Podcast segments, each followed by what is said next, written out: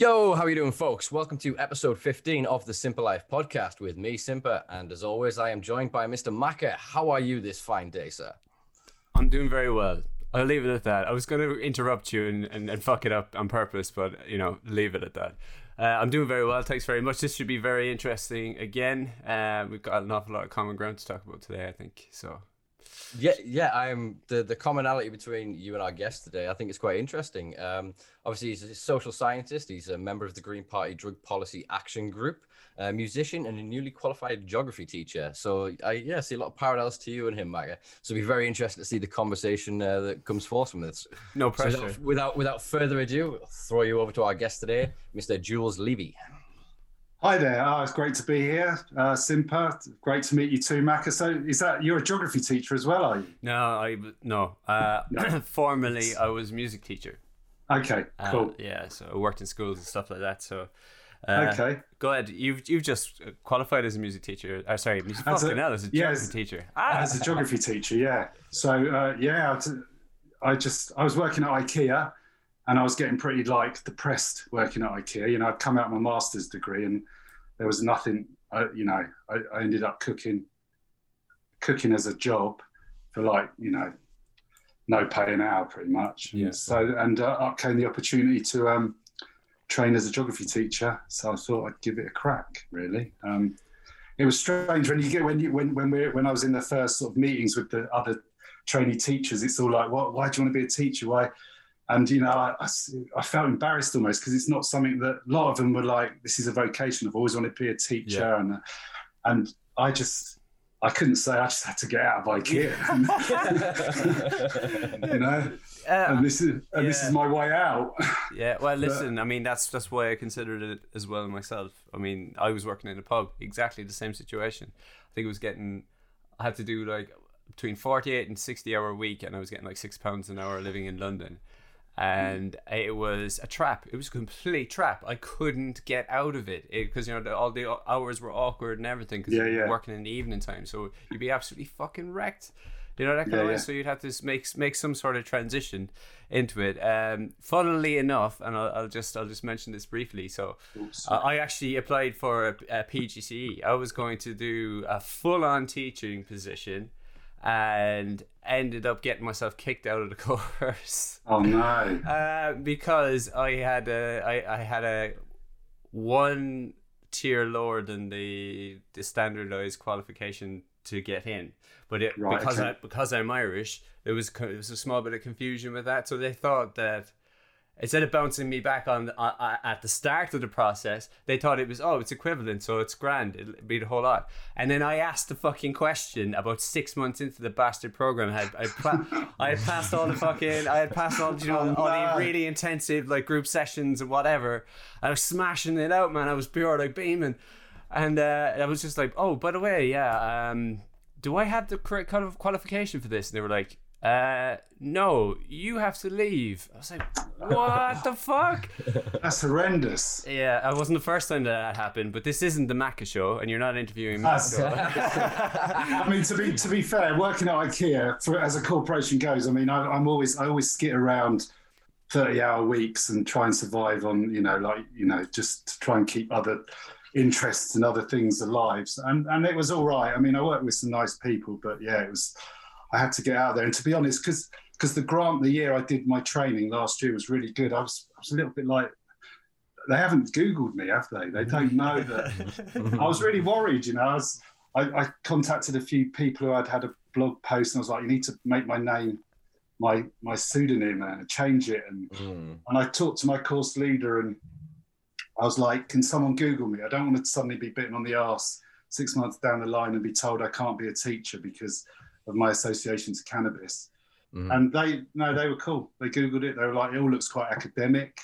Um, I've always been careful to to to. I've got a couple of pseudonyms knocking about. Yeah. You know, I got a YouTube channel from like 10 years ago that was getting quite popular under a different name. I'm not going to say it here, but I'll, I'll, share it with you. Yeah. I'll tell you what, um, it doesn't matter. It doesn't matter. Uh, just to jump in again, uh, it's like, so as I was leaving, So I ended up being a music teacher. So I did that privately, and then I got worked in with the school. So I didn't need a. I had my music qualification, so I didn't need anything okay. any, anything else. So I was like a uh, what not external. I suppose it was an external thing, and um, anyway, I had a massive rapport with the kids and, and whatnot, and I did love it. But the, the whole Yeah. the whole architecture of it made me absolutely fucking paranoid. Yeah, yeah, Um, yeah. To a point where, as I was leaving the on the final week, uh, I I jumped in to do a small bit of IT support just on a whim because they, they didn't have any um didn't have anybody extra, and I was familiar with computers and whatnot, right? So uh, as I was in there, I was chatting away, and a couple of the kids in the corner were were laughing, right? They had found me through my pseudonyms. They didn't yeah, like really. yeah, they they found me, and I was like, "Oh my god, what the fuck?" See, I, I've had a, I've had a couple of moments where I don't know if it's just them being kids. Like, so I do Kahoot, for instance. Kahoot's an online quiz that you can do Mhm. for kids. They get their phones out and they can join in and they can be right. Teams. So a couple of the names have been dodgy, and I'm like, nah, nah, you're not having that name. You know, Zoom smoke, Zoom, Zoom Yeah, and, and I've, I've caught a kid in the class with a bit of paper, looking like he's rolling a joint, and I'm just like, nah, Oof. no, we're not we're not having that in here. But you know, it's I don't know if that's a coincidence, but I tell you the, the you know that's the beauty of um uh, the beauty of CBD. To be honest, is Yeah. um, and I was very I was I was very skeptical of CBD when it when when the when it all when you know when it's all started a couple of years ago suddenly CBD CBD I was you know I was pretty yeah. like militant like nah this isn't this isn't good. And Hmm. I and I, I still I still am not a big fan of isolating one cannabinoid and marketing that course. It's like I think we all know that you know that's just not but at the same time i noticed it when i was working at ikea suddenly i could talk to people about cannabis and suddenly people weren't like uh, through the channel of cbd Mhm. suddenly people were like beginning i could suddenly have these conversations with people rather than people shutting it down or Mm. and even in the staff room i can say it someone was a, a, a woman was talking the other day and she was like i've got restless leg syndrome and and i saw her in the corridor a couple of uh, days later i was like i'm going to try cbd for that Mm. Mhm. it's just like, oh, okay. So um, yeah. So just when we talk about fear of of the law and how persuasive it is in people's everyday lives to even just talk about it, you Yeah. know, um, I've, it's really been acute to me over the last few years. That I mean, I think I've always known that, but it's not until the fact that then you bring up CBD and it opens up this whole other Yeah. conversation. But anyway, well, yeah, it's it's quite a I suppose it's socially acceptable now. It's sanitized to a certain degree. It doesn't yeah, doesn't yeah. come- come with all the ickiness that the yeah, THC does because it kind of consequentially of the market uh, the marketing of CBD. yeah. Yeah. Yeah, yeah, yeah. It's, Oh, it's- yeah. It's arisen because of that, which is again It's, why it's I share your skepticism. It's Soma, isn't it? It's it's um. Hmm. I don't know if you've you've read Yeah. Brave New World. Oh yeah, Yeah. yeah, yeah. Big, yeah. So fan. I mean, I, I I've done. I think I've done about sixty milligrams of of CBD's the biggest dose I've had, and I was properly. Um, I was like I was on Valium. Mhm. Like my partner at the time was like, where, we went out. I think we went out dancing in uh, Bristol, and she was like, "Where were you all night?" Like, Mm. as in, you Yeah, know, yeah. because I was just like, Yeah, yeah. like, cut- like, oh, I was, I had a good night, but I was like, so I still don't think people under, understand that that particular cannabinoid anyway. Um, no, they don't. Well, it's because they've, they've marketed it as non-psych. Sorry, jumping there, market. They've marketed it as non-psychoactive because it's not psychoactive in the same way as THC is. We know it's psychoactive by the Yeah. nature and the definition of what a psychoactive compound is. definitely. We also know that it affects other neural, uh, uh, minor neurological pathways. It, Yeah. it affects serotonin and dopamine production. Where, you know what I mean? Because of the way it regulates the endocannabinoid system. So it, it branches in so many other ways. And Yeah, as you yeah. said, at a higher dose, yeah, yeah, this thing in the US now of recreational CBD that's sort of forming. They're Yeah, putting in yeah. big flashy colors, and it is it's sedation yeah, yeah. because at a high point, it's one of the first uh, papers I ever academic papers I ever remember reading on this in about 2016.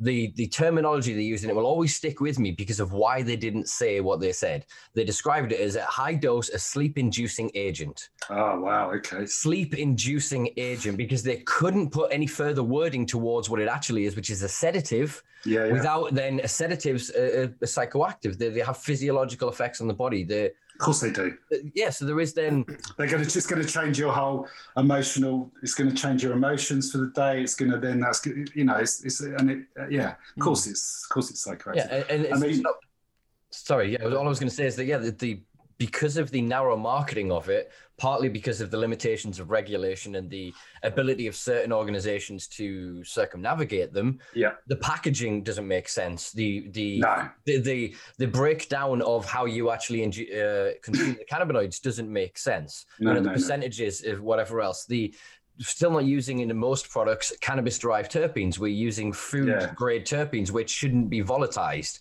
They shouldn't be combusted like right, okay. heated.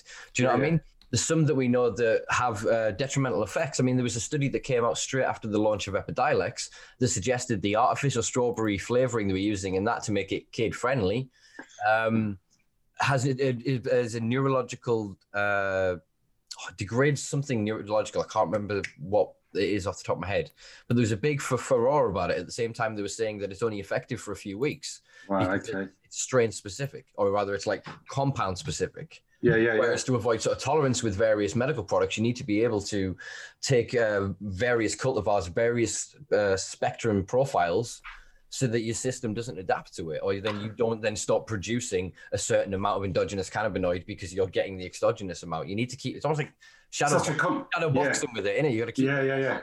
Such a complex system, isn't it? I mean, it's just still, still, I was still amazed that that that the endo, endocannabinoid system is so um, n- not a thing. Yeah. No, it's not like like your nervous system. You know, it's like I, I mean, I, I, I like you guys and like probably a lot of the guests you have on. I mean, I, I, I think I think I'm regulating all sorts of all sorts of things when I and I use um, cannabis, mm.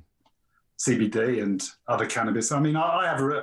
I, you know, I figure when it comes to being a teacher, um, if a kid said to me anything, I'd be, yeah, I've got, I'm in a relationship with cannabis. Mm-hmm. Um, you know, I'd be honest. I, I still don't think that, um, I still don't think that any, as a parent, I mean, I'm thinking about how my kids, my kids now, so I'm a parent. I got three, three uh, kids, 21, 23, and 25. Okay. So I never hid my, uh, relationship with cannabis with them. Um, and I kind of was very honest with them once I felt they were at an age to be honest. And I was mainly honest because I, I didn't want their dad to get nicked. So I was very much like, you know, this isn't A, something you can show off about. It's not, you can't tell your friends, and we can't be the parents that, you know, mm.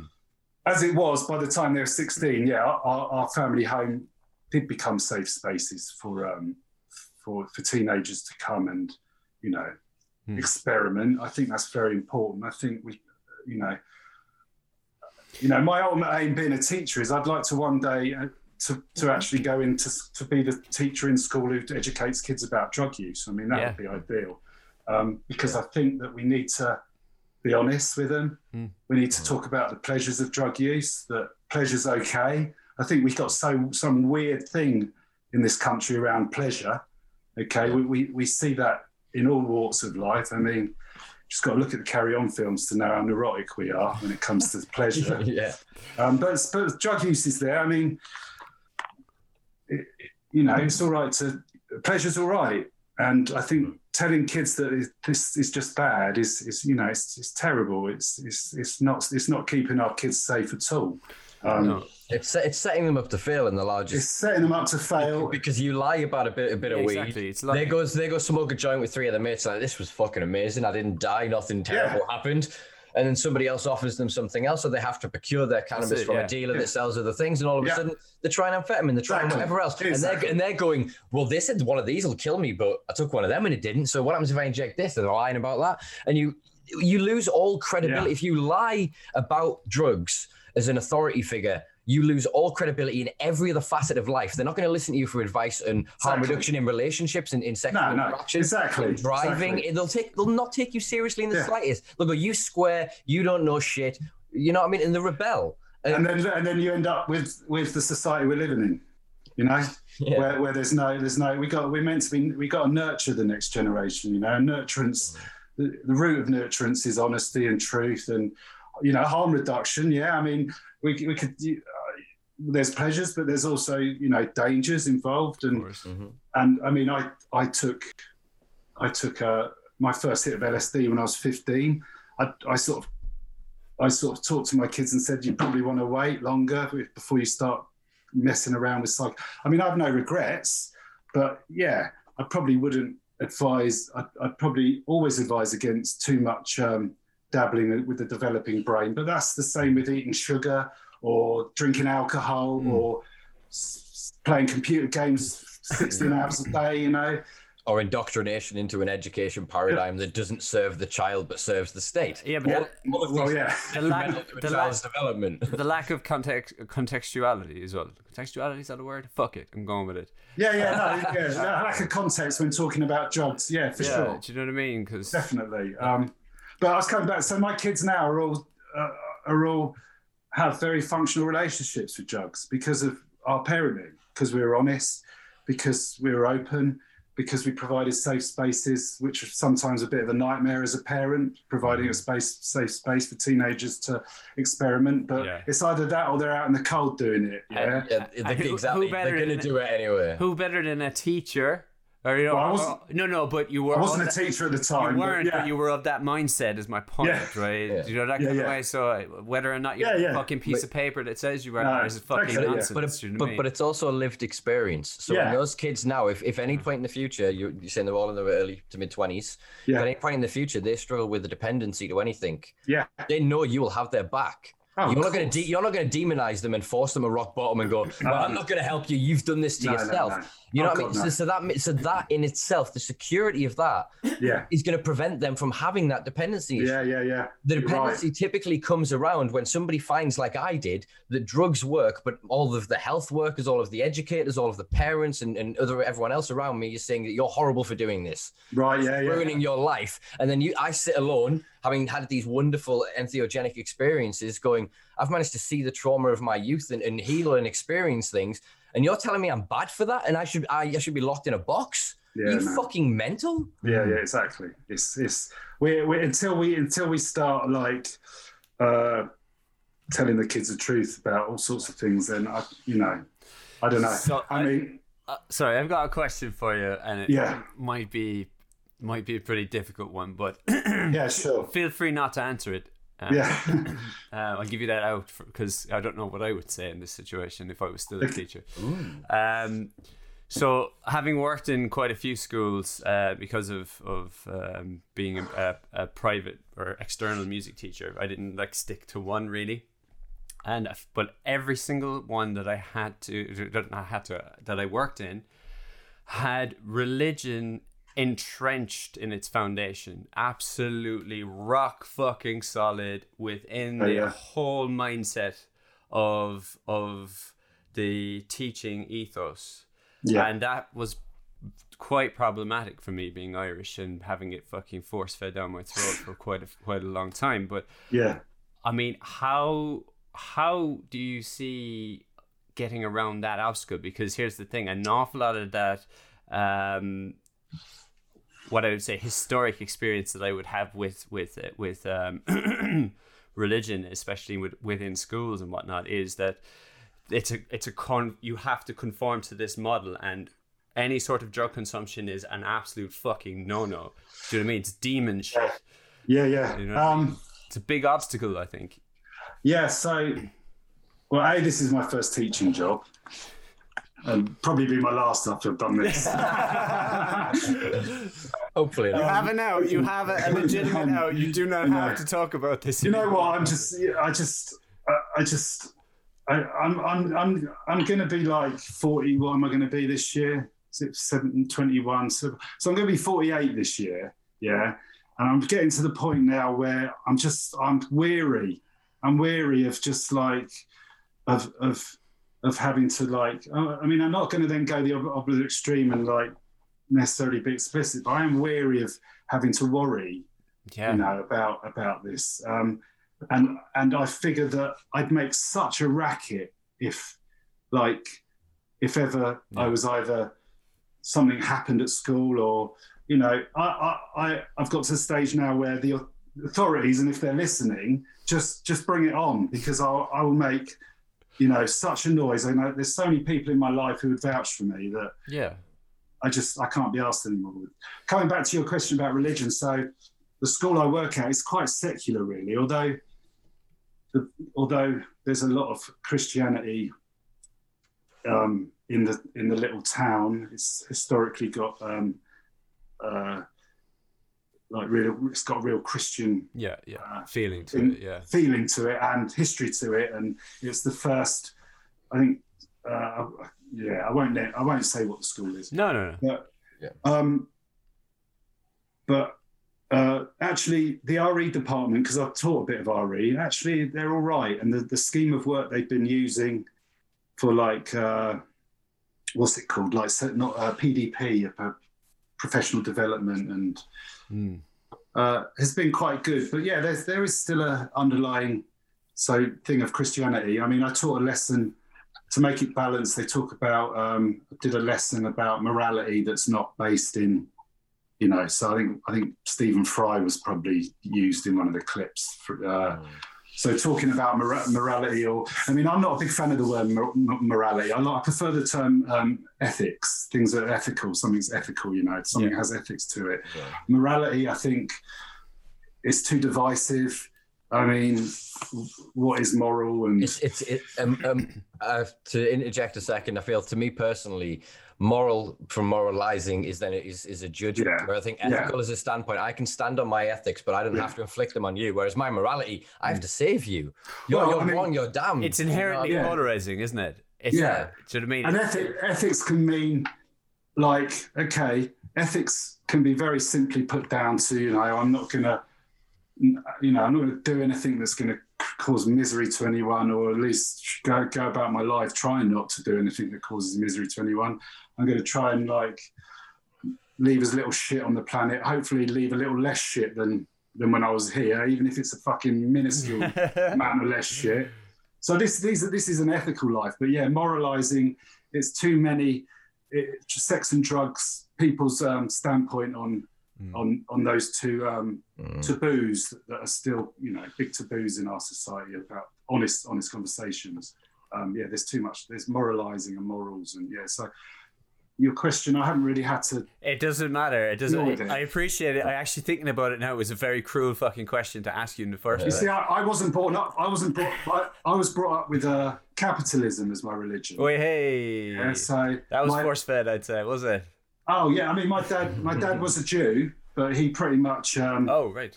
Re- he he kind of rejected Judaism for like Thatcherism, I suppose. I mean, so, Neo- neoliberalism. Mm. Yeah, I suppose he was he was right there at the start of UKIP. So as a as a Jew, I used to, as a teenager, I used to say to him, "How how how is this?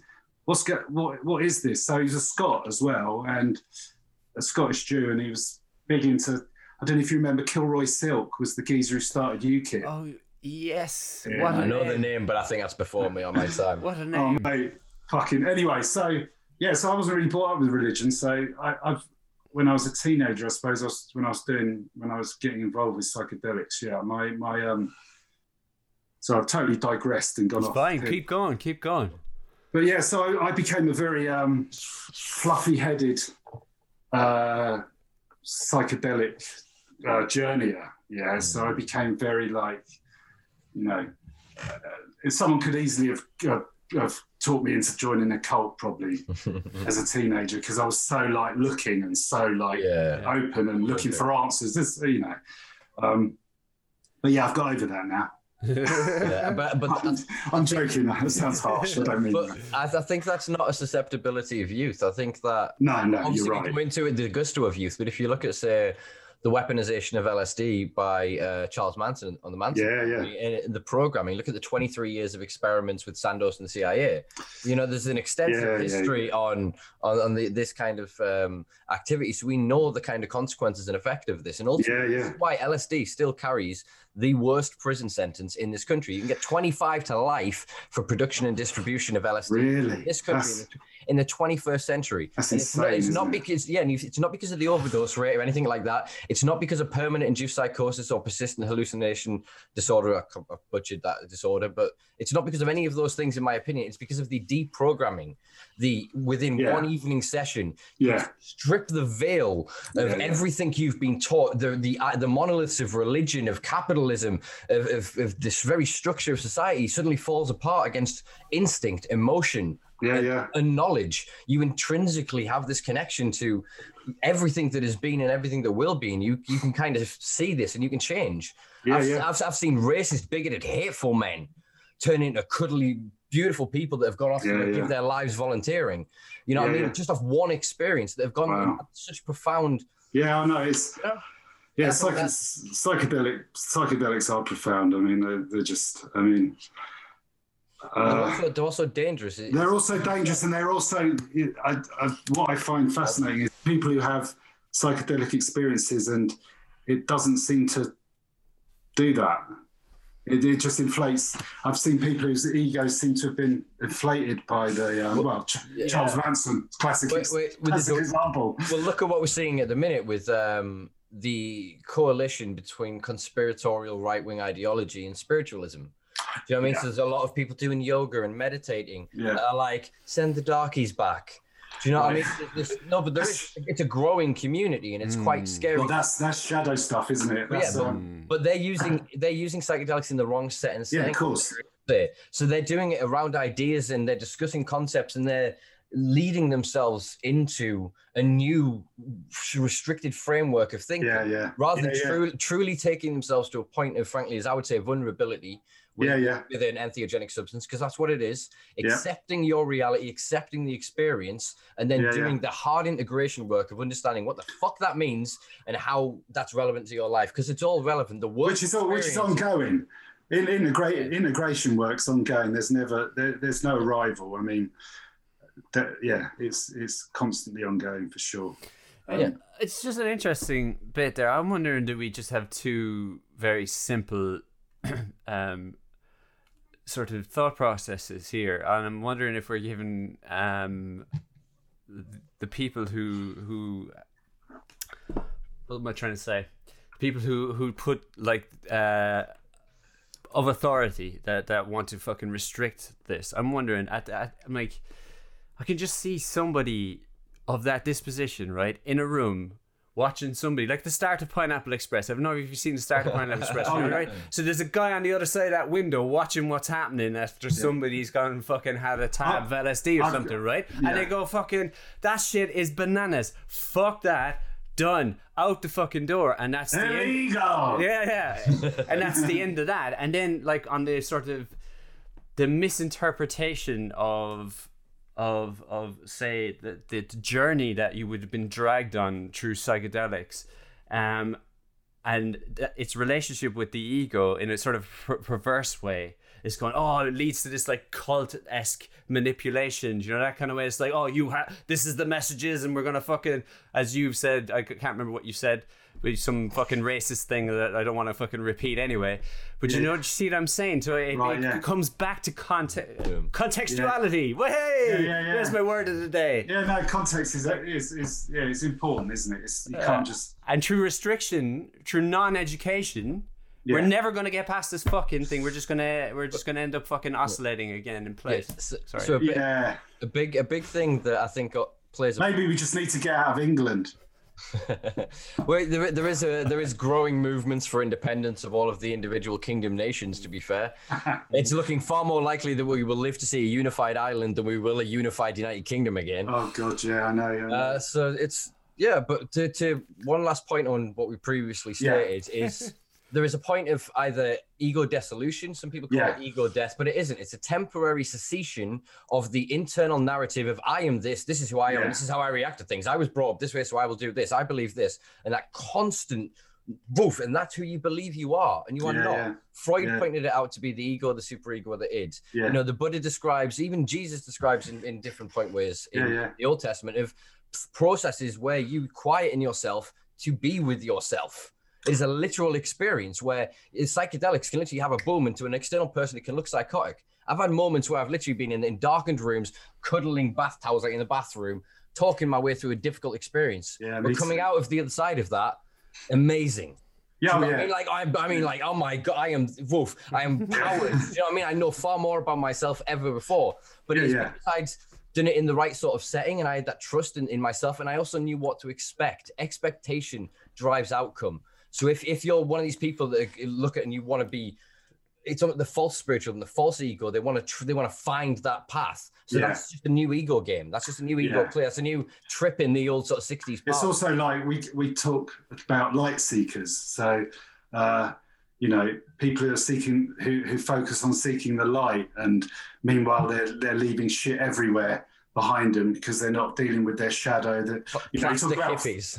Well, it's not even. Yeah, it's. It, I suppose it's that, but yeah, it's just it's the integration and it's that awareness that we're we're light and dark and we're all the you know we're you know Mm. we're all these things together and you can't just be. Yeah.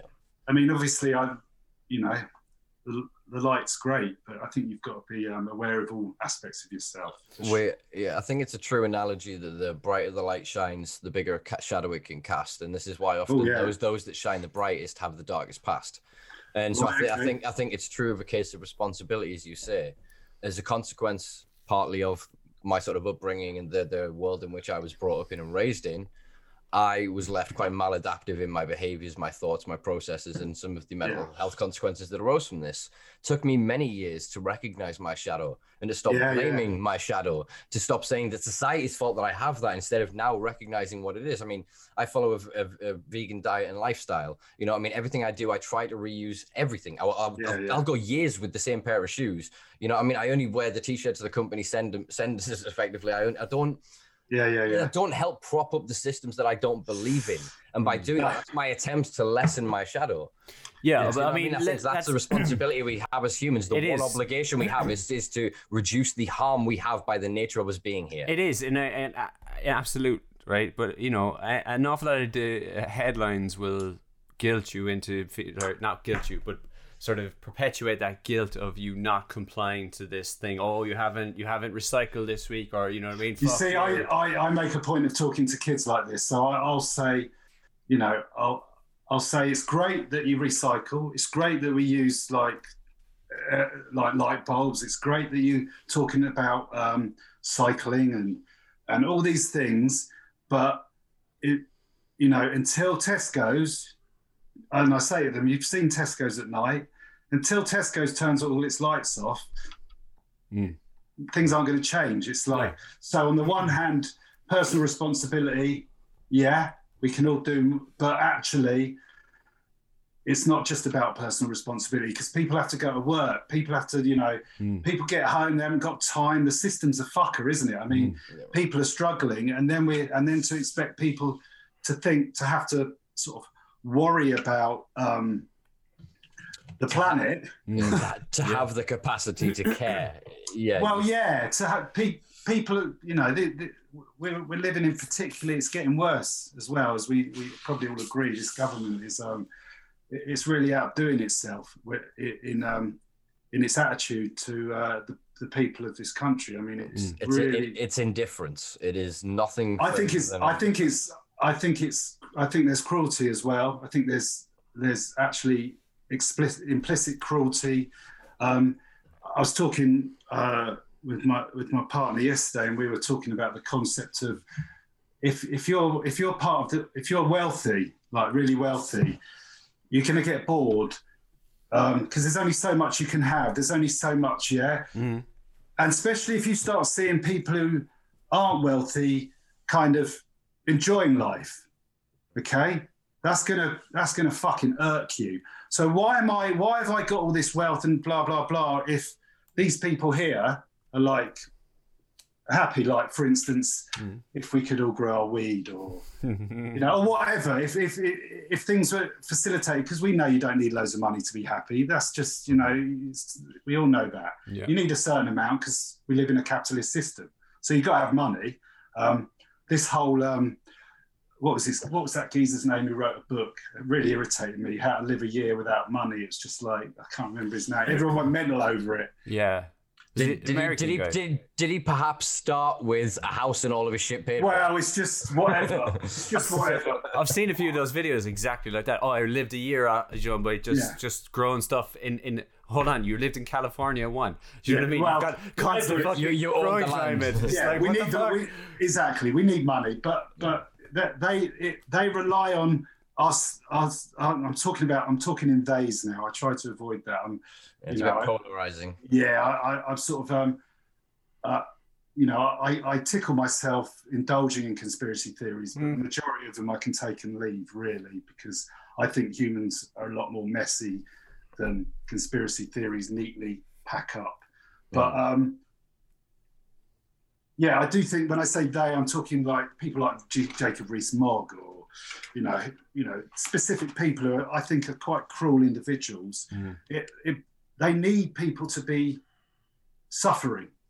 It, it fits their worldview and it it helps them and it helps them enjoy yeah and it helps them enjoy their place in the hierarchy if people are suffering. I, I can only be high if they are low. Yeah, and I yeah. think I think what you're talking about yeah. it's, it's not just a it's a it crosses all political spectrum. It crosses oh, yeah. all races. Unfortunately, weirdly, it crosses all classes. There is something in people that yeah, the ruling yeah. system should be there should be a monarchy and there should be people born into entitlement yeah, yeah, and i suffer because that's how they you know I mean? and people don't question that because as i was saying before it's it's indoctrinated through the education paradigm which is why if we could end up in a world where people like you two who happen to have got the experience of teaching could then both become drug teachers could you imagine if there was an educational package within education at the right time in puberty when kids can get exposed yeah. to these things. But again, even that, I've just thought about it. We'd only need that now. If all drugs were legalized, you, you wouldn't be able to get anything because you have to be 18. Exactly. The only reason there is there is exactly. there is access for, for smaller things, unless yeah. it was unless it was home exposure, which yeah, is what we do with alcohol. So from five years old in this country, a child can consume alcohol within the home. Exactly. And that helps you get a relationship with it yeah, to control yeah. that, to remove the taboo, and yeah. to allow that child to then not go, oh, I'm 18, I can drink and try and kill themselves on their first time out, like I nearly did on my 18th. I blacked out for two days, basically. Yeah. Yeah, you know what I mean? And that, really? Yeah, and I and I'd already done it as a teenager. I binge drank when I was younger, but when I was 18, it was accepted. So all of the no. staff at the supermarket I was working with were like, we're gonna get you fucked up tonight, kid. So it's like three liter fish balls of shit, and everybody, you know what I mean? And there's no limit because the pre- this, the pressure is it's not even recognized because it's just cultural. Everyone's just like, oh, it's good time, good time. Yeah, yeah. Whereas if we had that attitude with other drugs, everyone would be like, what the fuck is going on? Yeah. So there needs to be an equaling. We need to bring other drugs up and then be realistic around tobacco, caffeine, sugar, yeah, yeah. alcohol. Oh, gotcha. We need to have these kind of conversations yeah, totally. proportionalize the harms and the benefits of all substances. Nothing is pure and innocent, and nothing no. is truly evil. No, exactly. Everything has a space and a benefit, and until we have that rational conversation around it. No, it seems, it seems like we're so far away from it. Yeah, well, I mean, if you look, we're, we're, we're, it's weird because we're tiptoeing close with one bit and then yeah. we're walking away with the other. So the medicinization yeah, yeah. of LSD, of ketamine, of MDMA, of cocaine, all of these things have increased massively in the past five to ten years. To the point the FDA has approved a cocaine spray, it's approved uh, an MDMA uh, drug, it's approved a cannabis-based drug, it's approved a ketamine-based drug in the history of it up to this to a few years ago, it went fuck you to everything like this. So what they're now doing is they're medicinalizing these street drugs or these party drugs or recreational substances so that they can profiteer from them while still perpetuating the criminalizing of people on the other end of the spectrum. Yeah, yeah, totally. You know what I mean? They shouldn't. We should have our cultural this is why, this is why, to get together. This is why we need a, a. You were saying, I think we were talking about a, a decrim or a legal system, and that's you know ultimately we need a, a, legal system, in my in my opinion. Mm. Uh, but decrim is a step to that. So it's often you see. So I see people get into silly arguments about this, like, oh, the it's like, you know, you could decriminalize it tomorrow. So like Sean Berry is essentially asking for is a form of decriminalization by telling the police not to criminalize cannabis is a form of decriminalization. Mm. But that's just a, that that can only be a, a stopgap mm-hmm. to to the development of a of a fully legal system. Um, yeah, it's my it's my fear though that the that just the dither and delay to to to use a trope that they tried to fucking demonize Jeremy Corbyn with yeah. is just to put up the infrastructure of just pure capitalist or neoliberalist yeah. Well, this is this is why Totally, totally agree. So this is I've been I've been screaming about this for years. It seems like, and for a long time, I sort of I was I felt like a voice on my own. So when it came to Green Party, you know, politically I was voting Green anyway. Um, you know, because I mean I came from my, my, my exposure to Labour was you know Tony Blair really, and I you know I never voted for Blair and yeah. Not it's, Labour. It's, it's, it's fun. Yeah, so I'm, I'm, I'm, I've got I'm teaching some Middle East to geography, so I, I want them to learn about the 2003 Iraq War. So I've been watching, I've been re-watching that. It's a real downer watching it. My partner's going, "Oh, fucking, why am I hearing Tony Blair doing Right. this 2003 Fuck shit?" me. You know, and like, PTSD flashbacks. oh yeah, I mean, but there's so so many good, you've got good people like Mo Mowlam who was in the Labour Party who's doing good shit. But anyway, so I've you know I was go Green Party and I was looking at their drug policy and I was like, you know, this is like really good. They're the only people, and uh, it was a guy called Shane Collins who's pretty much taken the drug policy from way back in like the 90s, from like the you know free party days. Um, he was really sound. He was like, um, yeah, do do what you want with it. You remember? Um, so I had an activist account. It was about 2014. I had an activist account, um, which was like I said, I had a YouTube channel. It was doing all right. As, um, but I was like, this isn't really doing much. So I emailed a Natalie, Ban- Natalie Bennett at the time. I was like, look, I'm an activist. Can I just, and a Green Party member, can I just turn my Facebook and my social media into Green Party drug policy? And she was like, go for it. Nice. So, yes. And then, yeah, so I was saying about screaming. So I've been like, you know, screaming about a, a drug a drug framework, a drug system that's basically a, based in a more socialist, you know, kind of Mm. framework, maybe a bit anarchist, so like a bit anarchist as well, socialist anarchist. Um, that isn't that isn't uh, that isn't profit driven. Okay, so uh, and no one seems to like, especially thinking about cannabis. It's always been about like le- you know legalize it legally, like, and it's almost like yeah, well that's going to happen, but um, it's not about that, is it? It's about am I going to be allowed to grow a plant?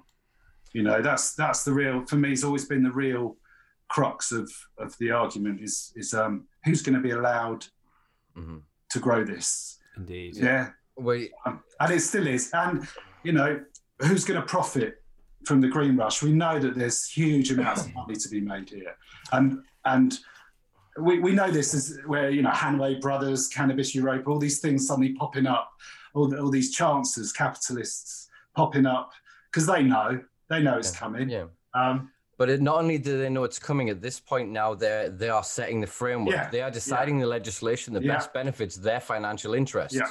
So what you were talking about before, obviously, those two words will scare a lot of people: socialist and anarchist. yeah, yeah. Whereas course. one of what I've been sort of discussing, me and Macca have mentioned in previous podcasts and whatnot, is the idea of say a nationalized and community-driven cannabis industry.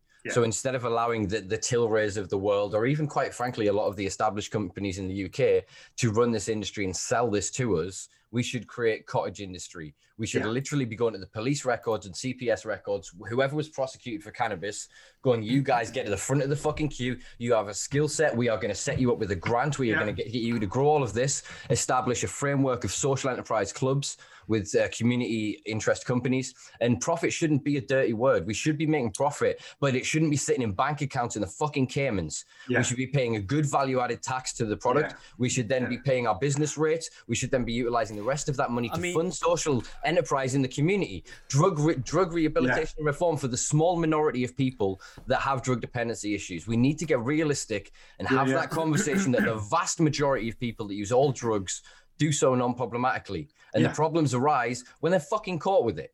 yeah, yeah, totally, Well, totally. I mean, I- sorry, go ahead, man. Go ahead. I was just going to say, I mean, I'm I'm quite anti-profit, full stop. To be honest, I don't see the point in it as a concept. Um, simply because, like, once you've got your food and your shelter, and you've put aside the money that you need to keep whatever thing you're doing going, what's profit for?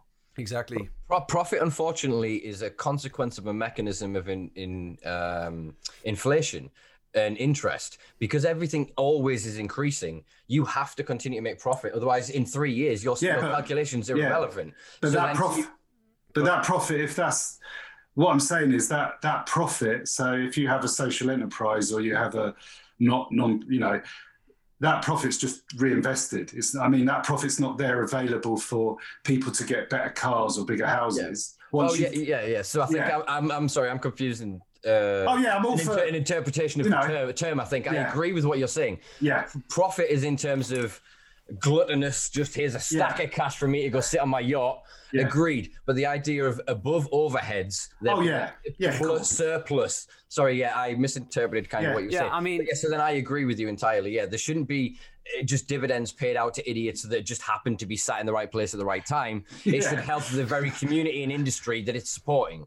Yeah, totally. Yeah, of course. And Sorry, you, I suppose you'd write that you you you you'd integrate that into the whole framework. That would be, yeah. I, I, I ideally. I mean, from a non-business perspective, like from a personal perspective, I'm I'm obsessed with. I've probably said this on podcast before. I'm obsessed with a lot of things, right? But this is one key part: is is like removing myself from this obligation that is what I I use a poor term to describe it, which is modern day slavery, right? It's it's yeah, yeah. it's poorly coined term, but it no, it, it, ex- it expresses what, what I'm talking about. And for me, like I have, I have thought about the number, the actual final, the the actual final number that gets me out of this this thing, right? And it's not like this like whimsical fucking oh I need millions or, or anything no, like no, this, no. right? You can you can you can get it down to yeah your absolute necessity and then drive towards achieving that and removing yourself from from that you know expected model now the thing is right in that what you've said there is what is profit after that well profit to me after that would be anything that i have surplus goes to the people that are fucking around me that are struggling yeah, fucking yeah, need that help yeah yeah yeah because i'm sorted now do you know that kind yeah. of way i i yeah. I've, I've gotten to that point in a non-business model where i'm not I'm not vying for the you know um, yeah, constant yeah, inflation or whatever. I mean, it's a, it's it's a pipe dream at the moment, but it's something that I would absolutely. But people people do. people can't regulate themselves though. Um, well, they, they can if you remove external pressure and stimuli. If we removed advertising, if we remove the fact that we're all hypnotized into watching that damn thing yeah. several hours a day, yeah. staring at our phone yeah. the rest of the Simple time, actions. reading books, we see thousands of adverts and brands every goddamn day. It is yeah. so in yeah, our yeah. face that we. I mean, the psychologists reckon that because of the repetition of uh, the repetition of like these uh, cycles that we go through with behavior, that we perform a minute amount of act decisions a day. Mm. We're actually just in this gameplay of just going, "I'm this, I'm this," and that narrative speaks us into it, and we just follow it, and we don't question it. Hypnopedia. Again, a, a wonderful thing again. Why psychedelic and entheogenic substances are perfect for it. But if you were to remove that stimuli, yeah, people's sure. behaviors would change massively. Listen, if you don't bombard them with a Rolex and the beautiful girls horning over them because of links or yeah, whatever, yeah. then I tell you, yeah. I mean, I was in my twenties. I was I was militant, militantly anti-advertising. You know, I, once I saw Bill Hicks, it was all over for me. Mm. I mean, me, me, me, and my, me and the, me and our my partner and our friends, we started a record label. We had a music publishing business. I taught myself music law. We, you know, we were really we had a roster of good music, and we made some inroads into the independent music uh, industry. But we were anti-advertising because we were in our twenties and we were all like idealistic and like. You know, young parents, idealistic, changing the world. We we wore our heart on our sleeves, and we basically got blacklisted from the, the, the Association of Independent Music. We were told yeah. we got a visit from a CEO, and basically we're told you'll you'll never get anywhere in the music industry. Lovely. That's lovely, isn't it? Fucking Ray Sunshine, that person is. Anyway, well, what I say to you is, is there any of the anyway. acts that you were working with still going? Oh no, yeah, we, I still make music. I've my yeah, it's, it's still oh, yeah. there. But that's yeah, that's that's. Give not, yourself a plug, mate, for fuck's sake. Ah, uh, yeah. Uh, go on, go on. Uh, where would I start? Eh? Our music's crazy, mate. People people listen to it, and it's like, what is that? Okay. Play hey, the, good. Read, read the comments. What do you good. think people say after this podcast? Yeah. okay, so a recent thing I did was with my partner and a friend was called Play Because, spelled spelled C L A I B E K A S. Nice one. It's accessible, isn't it? Really good marketing campaign. How do you spell that? Oh, Tell me this: is it a YouTube thing, or is it Spotify? If people wanted it, or oh yeah, I've got I've got music on Spotify of course. So I've got I've got my I, I made a, an EP in 1999. Uh, me me when our first child was born, we moved up to Wales lived on Mount Snowdon actually for a year. Nice. There's a little cottage on Mount Snowdon. We met, we sort of we sort of found found it, rented it, ran a cafe out of it. In fact, and I'm not disclosing whether I um, have any cultivation habits today as a teacher because obviously I don't. But it was the first time I, I grew a plant. So that's like 22 years ago under a light. It was a me and my mate went and bought ourselves a, a light and yeah, and so I recorded an EP then actually that's on that's on Spotify. Oh yeah, what's the band name? That's me. That's just Jay Levity. Just Jay.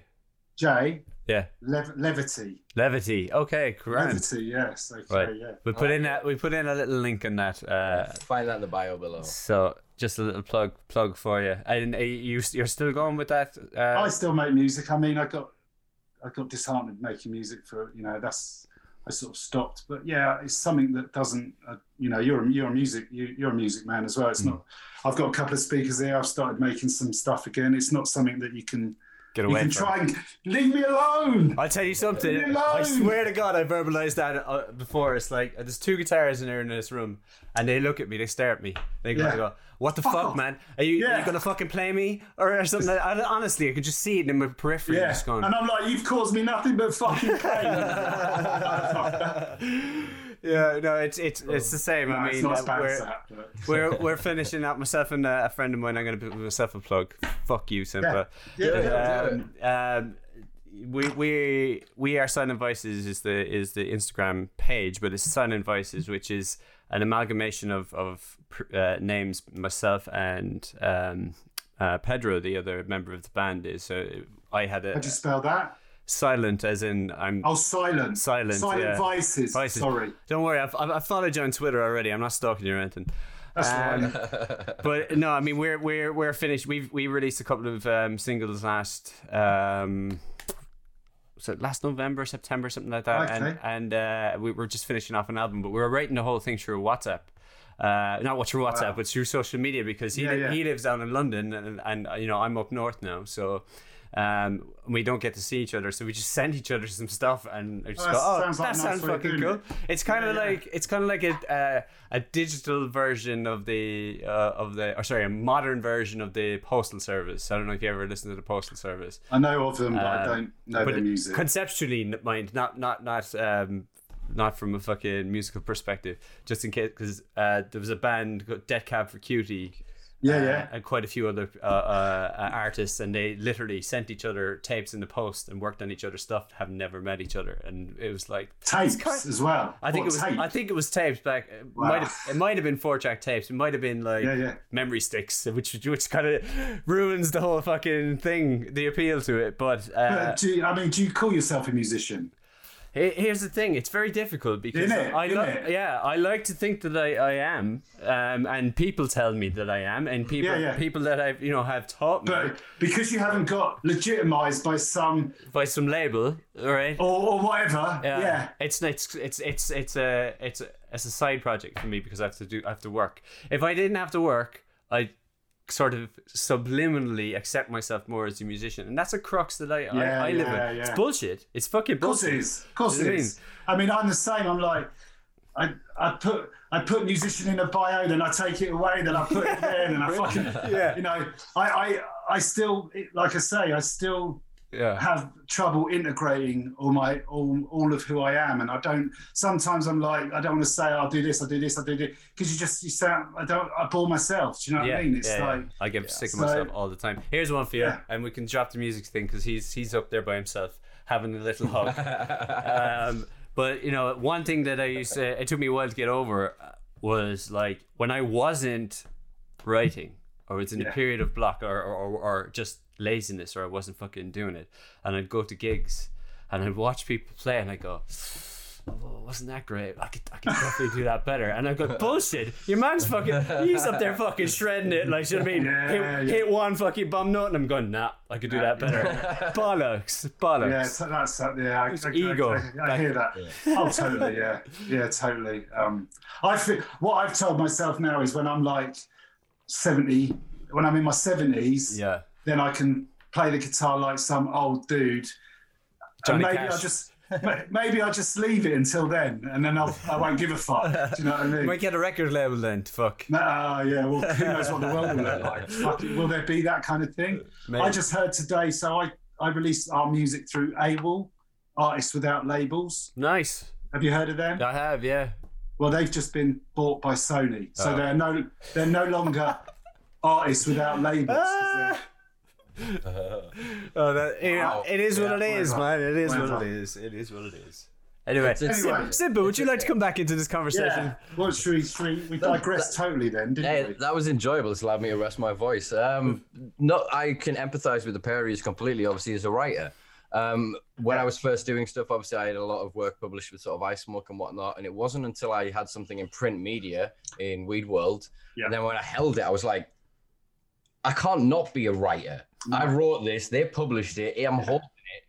I can't not be a writer. So even if I cease writing from this point, I was at least at one point a writer. Do you know what I mean? And I think that I, I do the same in terms of with the fluctuator. Sometimes I'll introduce myself to people. I'm a podcaster. I'm an activist. I'm a writer, and it depends on, I suppose, which um, facet of my skill set that I'm feeling most confident in at the time. Yeah. That's good though, isn't it? I mean, But I I think, think- humility is is the best thing Yeah. that works with it. Is is to why why people stick with things for a long period of time. You know what I mean? Why you hone a craft? Why you actually enjoy Yeah. it? And a good a good healthy amount of self criticism allows you to create much better work and be more satisfied with this a thing that even if it doesn't go anywhere. I've got No, hundreds yeah. of other articles that I've Doesn't started matter. work that I've written on that I haven't wanted to publish anywhere because it's I don't know, it's just not that thing's time or whatever. It's just yeah, not yeah, but it's helped me hone the skills for the things that I did produce and the things that I do want to produce, you know? yeah. But I'll tell you, totally. to, taking that creative path though, in any way, shape, or form, there's obviously commonalities. We started with, by talking about commonalities. You know what I mean? We're just people. It's not you're a Yeah. podcaster. You're you're fucking Simpa, No. mate. I'm Macca. Yeah, that's, yeah, that's what it is. And it, Yeah. but what it is is is is sort of. I don't know. It's it's our constant desire for identification of self. yeah, yeah. Which is I mean? which is which is society. Uh, society puts this pressure on us to be something. So, what are you? Mm. And it's like, well, you know, it depends how I'm feeling when I wake up. I'm also a cook. I was a chef for 20 years. Yeah. I trained as a chef after school. Mm. Um, when I'm cooking dinner for my family, I'm a, you know, it's Yeah. like this pressure that you've got to be something. Wait, You've got to to be choose. specific. Wait. You've got to choose exactly. But Yeah. it's bullshit. It's utter utter bullshit. And here's Yeah. the thing: any form of learning in any capacity is. Uh, do you know what I mean? You everybody's a fucking chef. You just. Yeah, I mean, if, exactly. you, if, if you've Yeah, never exactly. If- cooked if- if before in your you- life, you're a chef. You're just not very good at it. Do you know what I mean? Yeah. It just it just takes practice and Oh, education I'm a, and I'm a good it. chef, mate. I'm sure you are. I'm sure you are. You know, the thing is, I, I, I kind of excel at whatever I do. Do you know what I mean? I'm only slagging, mate. Do you know what I mean? But- I'm but- joking. it's, it's, it's, it's about ease of categorization. Yeah, yeah, so think, think about it in every professional capacity. Even most of us teach get taught outside of school, and we don't know quite why. You meet somebody new, and you go, "What do you do?" Yeah. What kind of a fucking stupid question is that? Well, what- I what was- do I do today? be. What am I dedicated? Exactly. No, but that's what we are. Yeah. And to do that, you lock them down in that identity. So you go, he's a chef. So you put Yeah. every assumption you've Every- ever made, Yeah. every film, every person, that's who that person is. You don't know their idea. Cool. I'm sorted now. I can. Yeah. I, I, fit you in. Yeah. Yeah, Yeah, yeah, exactly. And that diminishes the Yeah, yeah. very nature of communication and contact. yeah, yeah. and that is totally. that is the foundation, and that is what has been eroded most in our society is the ability for people who may share one or two commonalities to come together in any which way in a podcast like this, sat around a fire at a festival, you Yeah, know, yeah. in a pub somewhere, whatever, turning around on a train, to have Yeah. that interaction and to genuinely, sincerely be there Yeah. and recognize that other human, their light and their shadow, as you said before Yeah, yeah, yeah, take them in and then use them as the mirror that the human is to another person. Mirrors, to see, totally. the, to see the fallacies of themselves, to go, the judgments I put on you, the shortcomings I see in myself. I'm, I'm a big believer in, in, in that mirror thing um, because really, I don't you don't go through life. I don't really meet many people I I dislike. Yeah, so mm. I, I, mean, I've always been whenever I've been in workplaces, I've always been like a kind of an intermediate intermediate individual who's sort of often fielding things from people like that person doesn't like that person, oh, you don't like that person, and mm. you know, obviously we'll we'll bring a bit of our shit to um to things, but yeah, I think it's try and try and bring as little of your own shit to people is is a is. Oh, wait, no, don't be a dickhead. Oh, Simpa. Oh, oh, oh, own it. You you, you own it. There are ways yeah. to own it, and it's not then own it as in wear it as a badge. Don't yeah. you go? Oh, oh this oh, no. because of my mental illness or because this happened. No. You, you can't do that. You have to face, accept, yeah, integrate, and then yeah. move the fuck forward. And it's yeah. going to be painful and it's going to be difficult. And life is not meant to be easy. I'm sick of this fallacy that we're not supposed to have anxiety, that we're not supposed to yeah, feel depression, that we're not supposed to feel terrified at times. The existential crisis of being human and sentient is fucking terrifying. And for then the doctor to go, here's some goddamn pills and here go talk to a, a professional who is no more a fucking talking monkey than you are. Well, there's the, you, you seen, I mean? you've seen Princess Bride. yeah.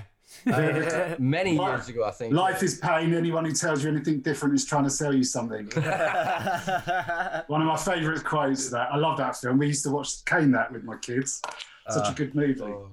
That is actually I get, I get, confused with that and another one, but that's the one where with the uh, the wine, isn't it? And the, the, the sword fight, yeah. The uh, I'm I'm uh, killed my father. Yeah, yeah, yeah. that's mate. If you've not seen that, you've got to see that film. it's it's. it's funny, I'm, I'm, I'm curious to, to see what you were going to confuse it with because in my head I I, went to, I went to Princess Blade, Pride and Prejudice. I think, I think is a northern North uh, South Korean movie about um oh, she's like a samurai lady that cuts up like zombies or some shit. Oh wow, okay. They were crazy. I remember I went to a whole thing of like of, of, of, of Asian cinema.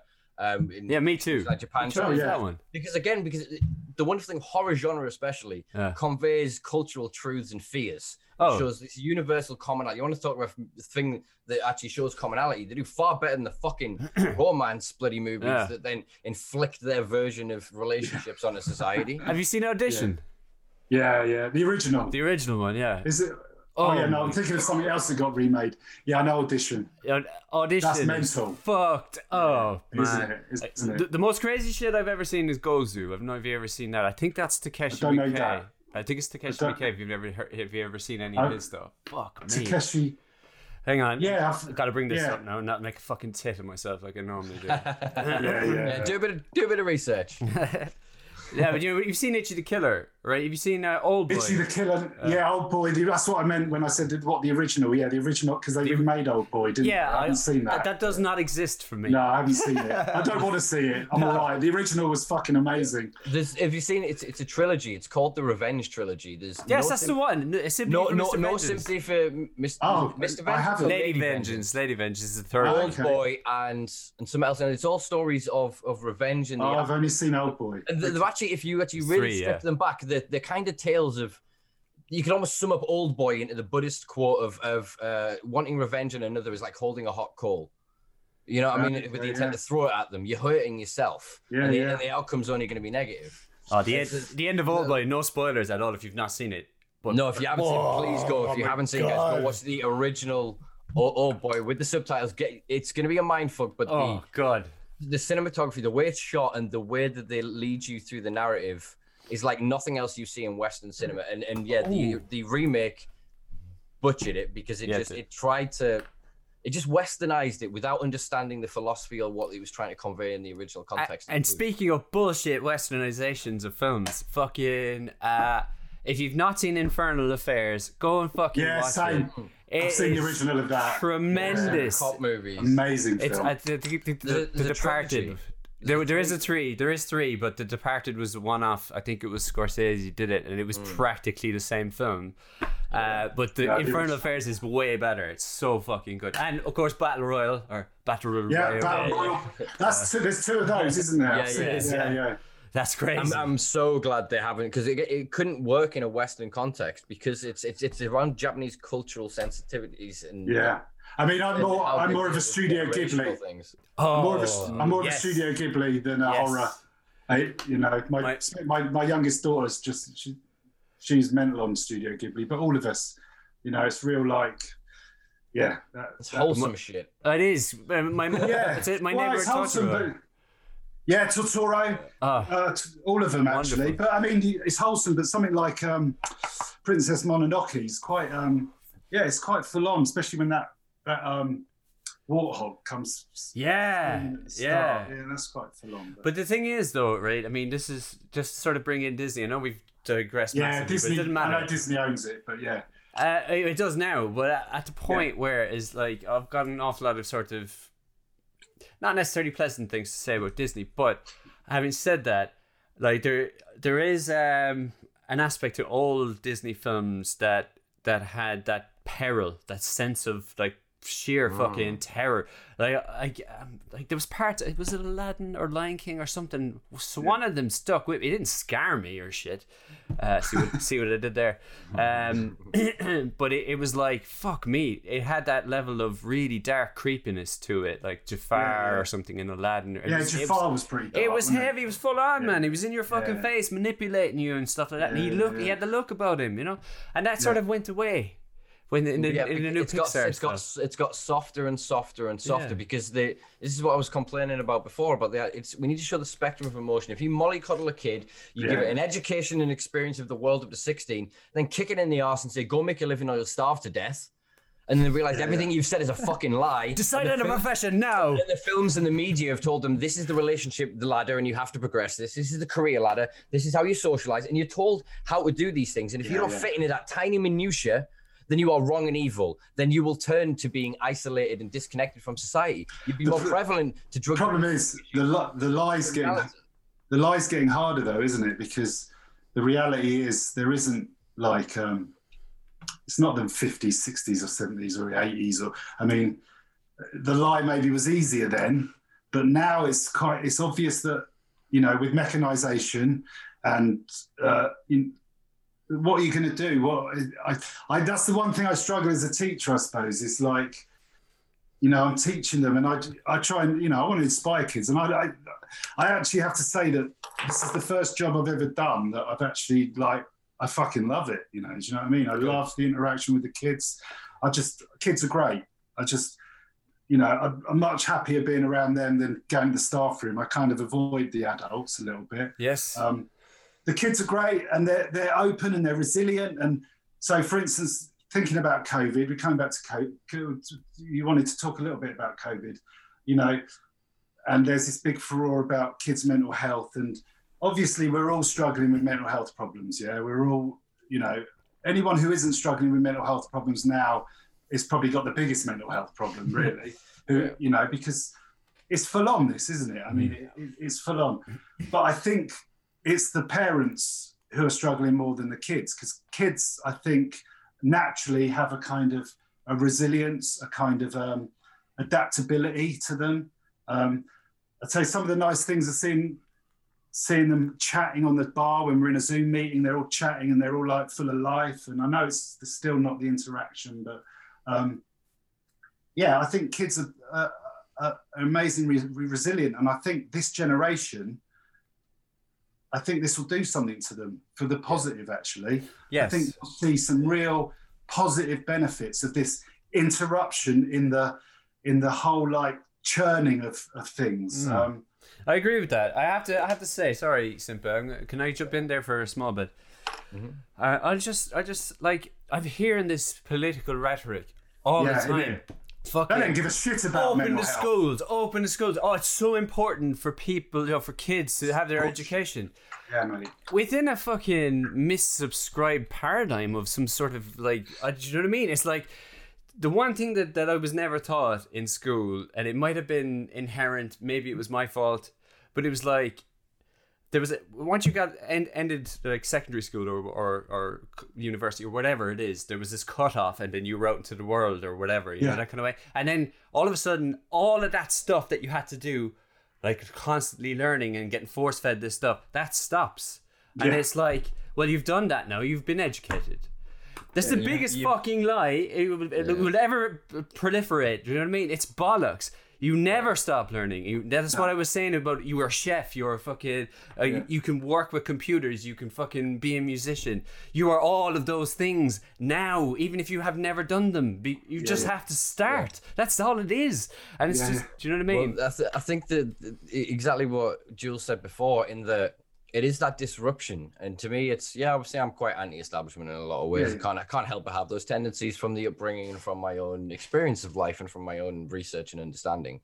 But I, I feel that yeah, as you say, it's I don't think it's going to affect their socialization skills half as much no. as people think. Kids yeah. these days, they're texting the friends here. They're then yeah, in, they're then playing a game with twenty of them here. They're then in school where because of the technology, they're actually engaging more. And then they've got the wonderful juxtaposition of his education and they're stuck seeing the real world. yeah, yeah. There is no veil of bullshit. There is no Disneyfication of this. No, the, no. the realities of this are true for adults as they are for kids. Yeah, yeah. So for the first time in a generation, in many generations, yeah. they haven't been mollycoddled into a reality. Everything's gonna be fine. Everything's gonna get nah. better. And because nah. of the technology and the fact that the kids, as, as a teacher, you can stand there and go, this is a fact I got out my textbook. They can Google and go, according to a survey in 2020, yeah. you're fucking wrong, mate. Yeah. According to this, you know what I mean? And yeah. so they are able to now challenge the curriculum yeah. in a way that has never been done before. And that means that people like yourselves as teachers are going to have to become adaptive to then it changes the relationship. Exactly. You can't We're be learning. You you no. can't stand over them and dominate them because you're taller no. than them in a classroom. You can't go. No, but seriously, the damage. No, you're right. That kind of teaching does to children. I went to institutions where before they changed the law for child protection they restrained seven year olds like they were prisoners. They would put three members of staff on us, cross our legs, hands behind your back, face down so you couldn't spit. I had teeth knocked out, I had fingers broken, and, and I really? got off lucky. Wow. I got off lucky. Do you know what I mean? And then even when the laws have changed, it's still nowhere fucking near. But that pervades down all the way to mainstream education, where there is still the dominance of the adult and the the idea yeah. that I am I am bigger and smarter than you by nature, and that is again yeah. wrong. But it, it's a facade I mean, that can damage and detach think, children I'd, from. I'd hope it's uh, yeah. I mean, I'd hope that's changing in pockets. I mean, it's obviously not changing from the top. I mean, we know that this government, you know, it changes by people like you, though. Yeah, I think so. If we, and if we could get people that do drugs, have done drugs, and have alternative views to become teachers, they, when the kid goes, uh, uh, "We smoked a joint last week and it made the day funny." Yeah. Oh, what, what was it? What was the culture yeah, yeah, exactly. Have you heard about CBD? Exactly. Have you spoken to this? Rather than going, go to Frank and we're going to suspend you, ruin your life, yeah, your parents will kick you out. You'll get a criminal record when you get caught sleeping on the street. Totally. You'll end up taking harder drugs. You'll and then you learn. You learn your lesson and then. Then. then you'll be in prison and then you'll end up committing suicide by 40 and you've yeah, done right. nothing wrong. The system no. has failed you time and time again yeah. because of the institutional stigma of prohibition. And I'm sorry, I'm getting animated. That's all right. It's good. You're right. You're totally right. How dare I mean, you? Is, I'll come back round to the to the drug policy. So when I was, um, yeah. So one thing that that got me was like, why isn't the Green Party like shouting about this? What? Why isn't this like? It's like, do you do you not realise that this just purely on a vote winner?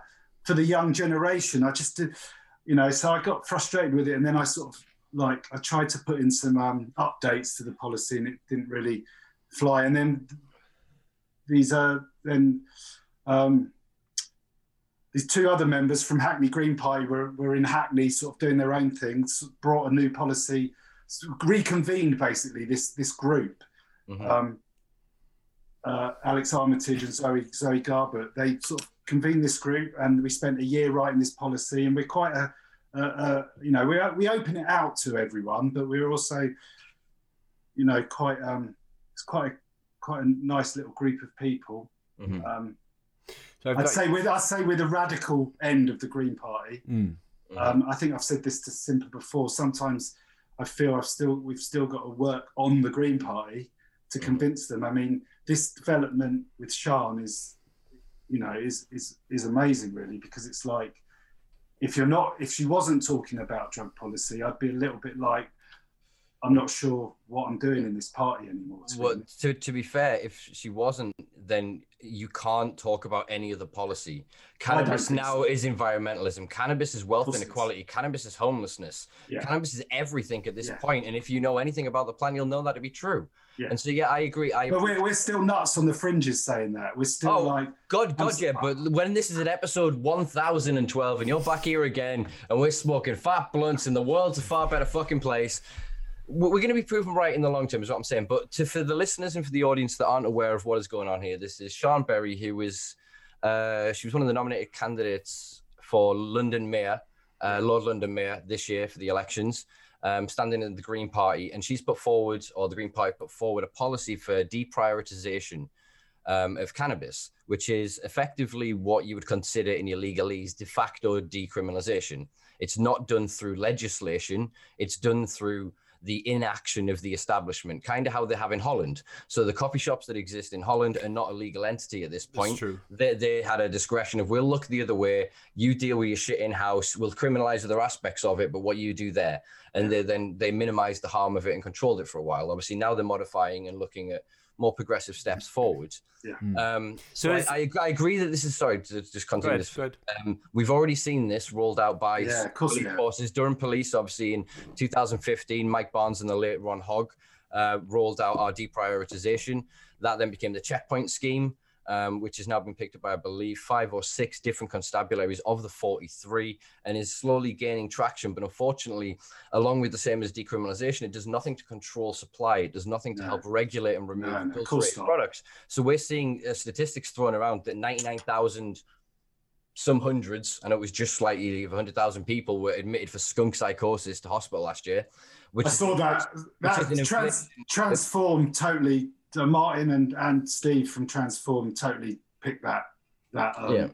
it's, it's it's it's all it's all bullshit. But again, it's the conflation. So we have a, a block that is pumping this propaganda out, and there is no cohesive narrative and no bipartisan political support for the idea that we should legalize drugs not to create corporate interest, Mm, yeah. but because it's the right fucking It's- thing to do. you see there's there's crossovers so you know there's the conservative drug policy action group or whatever they I can't Yeah, there's, there is La- Labour drug policy reform. Labour drug a policy, yeah. conservative drug policy reform group, and they are basically the same thing. They are not. They've made. They've bought politicians. Well, They- they're not- They are it's made up like- of corporations. They are being not- yeah, they're not- by exactly. exactly they're not they're not um no one the, the discussion about the, the corporate i mean i i'm of the opinion that the corporation can do what it likes i don't really care i'm not going to fight the corporate cannabis as long as everyday people can grow their own As long as there's community cannabis, as Yeah. long as there is an acceptance. Of but they know that culture. that'll but then they know that that'll that's not going to work for them is it because how are they going to profit But they're stupid. They're stupid. They will. They will, there will always be profit in this. Look, I mean, if we break down the Yeah, pie, if we break, if we break down the population pie now, anyone under thirty-five, they're gonna fucking grow it and smoke it at this point because they haven't been ingrained and indoctrinated into it. Right, Anyone okay. above that kind of thing, Right, they okay, grew up in yeah. dare. They grew up in other things. So they'd be like, the pharmacy, I trust the doctor, Yeah. rather than those dodgy hoodied kids that are going to sell us this. What's gelato? Do you know what I mean? So that, and then the older generation above that, uh, there's a, a certain break. Right, okay, yeah. Ironically, boomers are the largest consumers of legit recreational cannabis in the world. right Yeah, they are they are killing it because they remember before it was all this stupid super skunk and Yeah, all the yeah. propaganda and hype. They're getting it, enjoying it, it's Yeah. helping them, and they're reducing their pharmacological intake. So this is why you're seeing now the world is abandoning the opioid paradigm. Trillions have been made from opioids and from Yeah, yeah. what's been developed. The Sackler family alone made 15 billion dollars from this. You know It's what I mean? We're now moving away in the next coming books that are published on all of this. We're moving away from opioids and we're going to go cannabis based therapies. We're even looking at LSD as a next level pain yeah. treatment. We're all kinds of alternatives. So all they're going to do is switch the paradigm, medicinalize that, weaponize it, industrialize it, and then still demonize us for small cultural consumption. And we're still going to have an adulterated, um, illicit market. Which yeah, there'll still be a lot of good pockets of dealers that are legit and test their products. Like you and I know that there's a lot of good Yeah, people that deal drugs that are yeah. involved in the community that are demonized because of the laws. But we we should be given equal opportunity to welcome into the light. There shouldn't be a man who makes a billion from selling cannabis on the cover of Forbes when you flick through the Daily Mail and every other page is a Yeah. cannabis raid here and Yeah, a, yeah. fucking traffic child here and an 80 year old in prison here. It's all just it's ridiculous, man. I know, I know. Yeah, it's very frustrating. I mean, yeah, it's mad. I mean, that's just, but that's what's driven me to to still be involved in sort of doing being being involved in policy. I So mean, so I've just but- I've just thought there sort of from my own point of view. Actually, you know, I'm I'm without a political party currently. My Yeah. the Labour Party killed the hope that I had. Jeremy Corbyn was frankly one of the only politicians that I have any any Yeah, support yeah. for. Hear, he had his flaw, he had his fucking flaws, Yeah. but I like John McDonnell. I think John McDonnell would have been a great um, would have been great for this country. There's, there's been a few good good Don people McDonnell. in Labour over the years. Right. Tony, Yeah. Tony Blair was a fucking red Tory, was Thatcher's best project, as she said before he died, or greatest achievement, whatever it was before she died. Um, and and yeah, so then we had fucking um, Jeremy Corbyn, who looked so juxtaposed to that. it- It's gonna look fucking wrong. The way the media savaged and Ah, destroyed, he was destroyed destroyed. this. I mean, and then they've, not- put, they've put Keir Starmer in. So I've literally gone. "Pfft, I, I have no respect or association to this. So what I'm thinking is, is it as simple as, as you've alluded to in this? Can I join the Green Party and join the Green Party, the Green Yes. Party Policy Group? yes. And I can be a lot more radical. I ain't got a teaching job to worry about. I've got no respectability, and I am more than happy to sit and email It's every, all well and good. It's all every single You see, so so so you say that, and actually, um, so we we were drug policy working group. We got the we got the policy voted through at, um, at, at, at conference. So we we want to be like a drug policy action group now. So it's then so what action can we do? So when we were thinking about what you know what Siân could say, you can't really come out and go, we're going to advocate cannabis social clubs because what does that actually mean? That's just like it's there in our policy. You know, if you want to read our policy, it says we we advocate. But as a soundbite, that that would have been ripped apart. Really, people, you know, cannabis is illegal. You can't, uh, you know. So Wi- Without a framework to it, you you can't. what we want to do is we want to target councillors like across the country. There's a lot of green councillors. Like, like we're in the process of sort of putting together sort of like uh, literature that councillors can have, like a kind of uniform thing about drug policy. You know, this is our policy. Like, try and educate the Green Party. I mean, even myself, I'm here in Exeter, and they're nice people, the Exeter Green Party people. And they've they've said, yeah, come and do a talk if you want to. You know, they're not going to. They're not opposing me, but they're also not. They're wary. They're still a bit wary. So, you know, you'd be welcome. Yeah. You'd be welcome to join, Mhm. and you'd be invited to the discussion. Yeah, of course. Because I'm just I'm just thinking. Obviously, I've got a lot of sort of experience. I mean, if you don't like it, you can just leave. yeah, well, I'm, I'm more, exactly more than happy. I'm, I'm uh, well versed in leaving political parties at this point. Yeah. So yeah, it's it's I, I, basically all I'm sort of in a cheeky way is alluding to is that can yeah, people who have more of an alternative voice sort of get involved in the conversation because I think yes, the Green Party's policy is progressive, but and I mean this with respect to all No, no, it's- including yourself, cool. is it was progressive ten years ago. right. Yeah, Whereas now we're at a point of corporate cannabis is an inevitability with the structure of of Brexit and everything else, and the way that tax havens are going to work. They are going to asset strip billions from the most impoverished neighborhoods because they're not going to risk continued cultivation. They're going to pay the inflated rate of their dispensary price cannabis, and all that money is going to be siphoned off from the communities. It's going to impoverish areas and destroy it. yeah. we yeah. have to accept that that's a, it's inevitability of corporate cannabis. So we have to look Yeah, at consequences. And, and legislate to the outcomes of that. Us going now and looking back and trying to build people to it in a lot of ways. I'm granted I'm radical and I'm still quite young, but I am of the I have done right. I've done every drug thus far. I think I've, I've I've put my hands on. I've had a lot of dependent issues myself.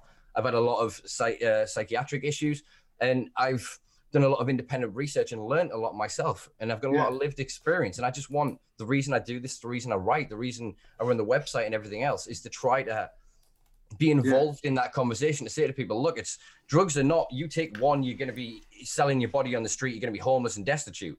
They're the consequences of prohibition, not Yeah, yeah. substance use. No, of course And not. these are the narratives that need to be had in the yeah. mainstream. And it starts with having cohesive uh, communications between organizations like LEAP and people Yeah, like yeah. yourself of the Green Party, so Yeah. that there's an advocation for the authoritative system. So if an old biddy picking it up who's just read for 10 years in the Express that cannabis kills kittens, and all of a sudden then, oh, the police said that, that it doesn't, and then these doctors say it doesn't, Yeah, and yeah. these politicians say it doesn't. Yeah, well, that's how. Maybe you're right. That's what's happened. That's what. That's what they're trying to do. And I, it's just like I always say. It's it's never been about. It's about them trying to figure out how they can, you know, create a system where they maximize their profits, but people aren't growing it and and giving it away. But they already look. They're already maximizing the profits now. As a grower, you pay tax on your electric, Yeah. on your water, on your seeds, on your feed, on your tent, on your lights, on your bulbs. You pay more tax than Amazon, and you and you're a criminal. Get the fuck out of here! You pay yeah, tax. You, you know what I mean? Totally. It, it, is ridiculous. Totally. It is ridiculous. Then you're stimulating the economy. There's a calculation done in Colorado that suggested for every one dollar spent on cannabis, somewhere in the region of two uh, two dollars eighty or three dollars was generated by people spending in restaurants, people buying skins and paraphernalia, yeah. people then having money because they generated from cultivation to actually then generate wealth instead of having to earn it back through hours of their time. Meant so much could, money. They, there, there, was so there was social um, and class fucking uh, mobility. There was an opportunity for people to pay off debts, which meant look at this country. Council tax is the leading form of debt. You want to wonder why we've got no money for social programs. On one side, we allow the corporations to take over everything and pay zero tax. Then we asset strip the people by making sure that the only services they can buy are from said people. Yeah, yeah. Who's, oh, propping, up, who's propping up the tax? Yeah, yeah. So we don't have money to pay our council tax. There is no, no, no, other taxes being paid. That's why they've hiked VAT. We are the ones getting screwed, while yeah. the individuals that own the system are gaming it. Yeah, yeah. If we allow them to do that with cannabis, they will do it with MDMA. Yeah, yeah. do it with psychedelics of all form. And I know, I know. I mean, like I, I, we have to get kind of radical at this point, otherwise, totally, totally. Otherwise, we're going to steamroll it, and then we're going to have to be fighting, going, uh, like, because I don't, as you said before, I'm, I don't want to be an oppositionalist. I don't want to stand with a fucking sign outside Parliament saying, "Don't legalize cannabis." No, I want to fight for the right model. I want exactly. to, I don't want to fight for Canada or Israel or America or any of these no. maladaptive things that have come thus far. No. People-based initiative for the people that have protected yes. this planet for generations, the people who still today risk 14 years incarceration for cultivating it, five years for fucking possessing it, or seven or whatever the current law is, for then giving it to other people and helping other people be self-sufficient, removing them from criminality. We are doing more. That's good energy. our own cannabis than fucking the police are by targeting right. us for growing it. You've just They're reminded me. criminality. You've just reminded me of a point, and I'm gonna fucking burst my way in here, right? Brute force it.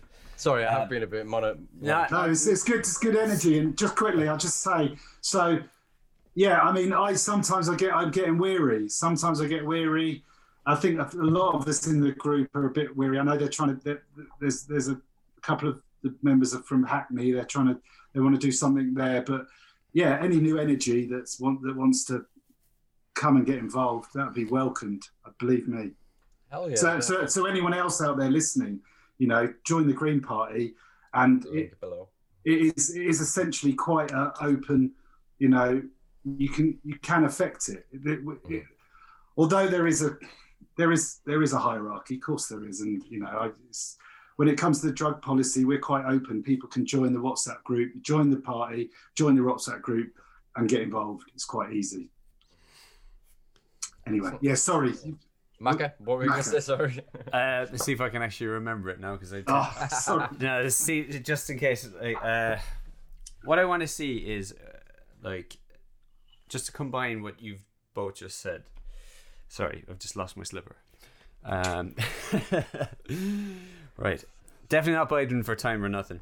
Um, so the people that have been incarcerated historically for let's just say cannabis use right they're in a perfect position especially for cultivation not necessarily for like you know exploit exploitative gang culture i'm just talking about people that are you know incarcerated for growing. cultivation and growing yeah, right yeah. Um, they're in a perfect position to be given an incentive a financial incentive to go and start up something in places that are in need of financial reprieve and to have a model like a, a smaller nationalized sorry a whole nationalized model but within that model eh, within that is something that feeds back into the community. So it is it, there is a certain amount of profitability that maintains um, uh, overheads and whatnot but it's all of the, the the positives from every aspect of the plant is being pushed then back into a community a community a, a small community right yeah. and anything excess within that community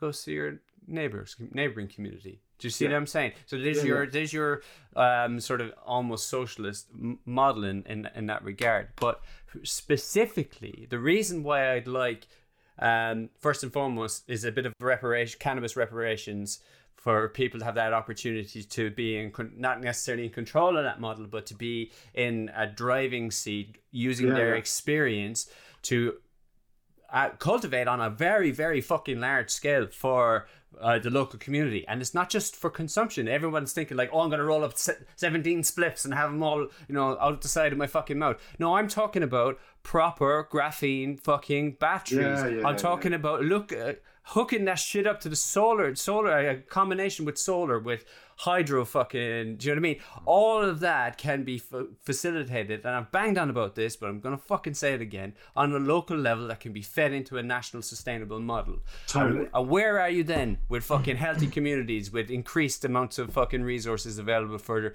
um, nutrition and fucking education? And I'm on a roll here. Go ahead, jump in here. No, I mean that's that was what my that that was my masters. That's what I'm saying. So this is a relationship we're with this plant from a biochemical level, you know, a macro, micro level, right through to agri-ecological, uh, you know. So, I mean, I'd say that maybe we don't want industry, we don't want the country covered in hemp because that would be another monocrop. Maybe we use it to clean up soils here and there so we can then grow food. I mean, yeah, I'm the same as you. I'm, yeah. I, you know, my vision for this plant is like unbounded. It's community hemp grows, yeah. So we're cleaning the soil, making the soils nice for food. We're also grow, you know, each community is growing its certain amount of fibre to go to the car, to go to mm. the carbon to, to make hempcrete to build social housing. You know, this plant can solve.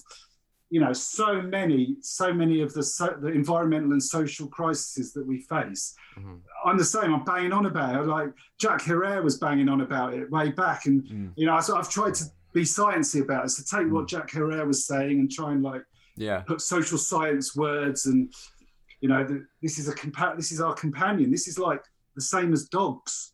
Yeah. The way dog, the way human relationship with dogs, it's that it's that big. Our mm. relationship with cannabis, yeah. it's that big, and it has been.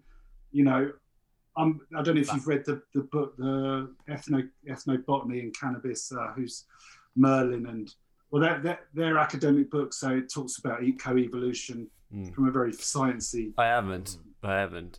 But... Yeah, so that was one of the books that I referred to in my masters. I mean, I, my masters had, you know, the, the references are like 10, 15 pages of, of references. But yeah, so I totally agree. We could this this this plant could could solve so many. Well, at least ameliorate the problems. It's maybe on its own, it's not going to solve. So, everything. so so I'm just curious here then, what sort of directions are going on? Like there should be a cross uh okay so across department yeah. conversation say between what's yeah. the green party's brexit policy yeah. and and drug policy because look farmers are fucked yeah without these european subsidies they're fucked there are vast amounts of without european labor without all we're in trouble without a government plan so if you then so, go all right so why isn't the government why isn't the government uh facilitating hemp farmers. And I mean, I, I don't know if you know, it's like Hempen and Nathaniel. Loxley at Vitality Hemp. And yeah. There's a few. There's a few people. There's a few hemp farmers in this country now, but they're you know it's hard work for them. If they've got to burn their their CBD crop, how are they going to make money anyway? Well, they're not allowed to obviously. They're not allowed to extract flowers. So the licensing restrictions for anyone who doesn't know in this country, there's a few licenses. One is a low THC cannabis license, aka a hemp license. One is a high THC uh, canna- cannabis cultivation license, but that requires a dangerous drugs license from the Home Office as well. But even even then, see, they they they they created. I think it was last year or the year before. They suddenly changed the law and made CBD a controlled substance. So Hempen can have what I think they've got 250 acres, but they can't turn their flowers into CBD. no, it's it's a limitation of the license, so that you're only allowed to grow for the fibrous yeah. materials. So, so that, coming that, back, that, yeah, coming back to what you're saying. So, yeah, um, reaching out to the agricultural um, uh, group of the Green Party, I have done. I've done it once. Um, I didn't get a good response. Uh, I didn't get, you know, I'm, I'm, the same as you. I'm like, why aren't we talking to the agriculture department? Why aren't we talking to food? And yeah, we do reach out, but there's only so much you can do. Um, I suppose it's, it's a limitation with the specification of knowledge. They yeah. know I'm agriculture and that's a drug. They yeah. can't see beyond and, the drug. And if I'm not, if I don't get, you know, I've only got so much energy, so many hours in the day. But yeah, sure, it's something I should follow up. I should be sort of saying, I should be pestering the agricultural um, part of the Green Party. I know there is an agricultural group, um, but yeah, I haven't. But yeah, so that's one example. So also looking at te- yeah technology. There's I'm sure there's a technology yeah. group in the Green Party. Why aren't we talking about graphene? Why is no one talking about graphene? Bioplastics. We, you know what I mean? Yeah, yeah. bioplastics. What, paper, bog roll. Why are we? Why aren't we fucking making up bog roll out of hemp? They're the basic level. Yeah, we, we, we could literally capture the carbon around us and wipe our ass with it we can build our homes with it as you are now. I think you're wearing a THTC oh, yeah. empty, you know, yeah, you know, yeah, we can, oh, we can, we, fucking can, left out now. Uh, we can, we can wear it. It's all right. This is one of the, I'm going to cut one. So this is shout free. yeah, this is a cut. This is a cotton one too, but, uh, but yeah, but even, you know, but even that, the cotton that they produce is still it's it's it's organic. They've reduced Gav, the pesticide. Gav, but... Gav from THTC, you know, he'd be the first one to say that if there was a hemp industry in Britain, he'd source it from Britain. I would do, yeah. Yeah, yeah I've, I've asked we, him, I've talked to him about that, and he's like, yeah, of course I would. Yeah, we had him on a, a, podcast episode, shout out to a couple of episodes ago, I think episode 12 maybe, mm. with him and Ash, really fucking good. Uh, but again, so then is there, why is there, I ask this in a slightly rhetorical sense, yeah. but I also want a response. Why is there no cannabis institution? Why, why in this country do we have a hemp industry and a yeah. recreational movement and a fucking CBD industry yeah. and a, a, small plastics industry and a tiny graphene industry that's not yeah. even looking at cannabis? Why do we have all this compartmentalization rather than one government funded department? Ministry of Cannabis. Exactly. Oh, rec- record label not? name there, right? Fuck it. Uh. why, yeah, why is there not a Ministry of Cannabis? Because yeah. if you think about it, if we had that and it was allowed with unbiased, I mean, obviously, kind of just re- answer my own question. If we look at David Nutt's trajectory out of the independent um, fucking drug group, you know what I mean, for then yeah. advising against government policy, they've very much made up their mind about the tiny aspect of this that is a drug. Yeah. They're so scared of their own narrative, of their skunk psychosis and the myths that they've created to perpetuate the little lie that they've got comfortable with. you know, know what I mean? I know it's horrendous. It's it's uh, it's mad, isn't it? I mean, every day. I mean, like I say, I get weary now. Uh, not that I'm I'm stopping. I'm still I'm still here, and I'm still like want change. But yeah, every day it's like what what the hell? This plant's yeah. just like, and that's just that's not just a gut. That's like as you probably you probably know people in your life, and they're they're sound, but still cannabis is still nah. Really? What it can solve? It can do all that? Yeah, it can. Yeah. It can do all this. It's like it's a, it's a magic yeah. magic greenery, isn't it? But it's it's it's almost like we need to combine the words. People yeah. can only people can only hear it hear something when they hear it. They can only see it when they see and it. And also the device. Who said it? Who said it? Fucking like if cannabis was called, it was Mike Mike um, Mike Barnes, wasn't it? He was like, if cannabis was called something else, if it had a different name, it'd be legalized. Yeah, if they just if they found it now, yeah, exactly that. It's the, it's the stigma and the weight of it. But my point is that right, for over a century, a couple of centuries now, there have been people, more than that actually, if you think about it, there are people who've been advocating and trying to protect this. Modern prohibition around cannabis or prohibition around cannabis started in like the 1830s, 1840s. And since then, there have been champions in each culture that have gone, you're wrong. It can yeah. do this, it can do that. They yeah, protect yeah. that flame of knowledge yeah. pass it through. So we sit here today with this technology and with our knowledge because of the sacrifices of those before gotcha. us. So if there's nothing more than we carry this flame to the next to light the way, I'm happy with that, man. Yeah, me too. I, I don't need to, to eat the fruits no. of the trees I plant today no, no. because I'd rather die with the ethics and the knowledge of knowing that I fucking tried. I've spent my days on the internet. I've spent my days writing and researching it going, I've seen a thing. Can you see the thing? and mm-hmm. if they can't, I can't really blame the fuckers no, for it. No. But I can keep goddamn going because the hell else are we going to do? Exactly. So I, I, can sympathize entirely with fatigue. People who know me and have watched my shit over the years see me just disappear for times. They watch yeah, yeah, yeah lethargic and break down with this because yeah, yeah. it's a hard fucking fight. It's a but, fucking but, marathon, but, mate. But, yeah, but protecting the truth always will be. Yeah. You know what I mean? It's a noble cause in that sense. I'm not trying to cash in. I'm not trying to I no, can no. make I've got enough connections with fucking companies around the world and people that like me, that want me to become a, a cash cow. That yeah, if yeah. I brandize and I step into that and that's not who I am. I want us to have the, the gate first. We start the companies. Yeah, then they can come to us. They may have business experience and distribution and whatever else. We're the fucking culture. We're the community. We're the yeah, man. sacrificed for this plant. Yeah. And we deserve, frankly, the biggest goddamn piece. Yeah, equity. Yeah, equity. E- exactly. Equity through it. And I believe the only way um, to do that is a community model, or rather, yeah. the community model has to come with the corporate model, which is an inevitable tidal wave. And we'll ride on that. And as Yeah, long as when their wave has crashed and they've made their money and fucked off, we're the ones left with a framework so that no man goes to prison, no child loses a parent. Yeah, I yeah. mean, nobody loses an opportunity in life for a fucking plant or for a drug that they've choose to consume. Totally agree. Nice. So it's Spot- worth it's worth fighting on, for. man. It's Spot worth on. fighting for. Yeah, I think so too. I think so too. And I just, I haven't done. You know, if ever, if ever I was questioned, I'd just be like, well, I haven't done anything wrong.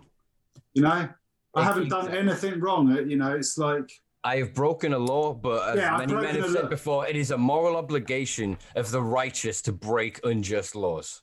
boom. Yellow card. This it's a piece of paper. Uh, just for to fucking ruin that, then then yeah.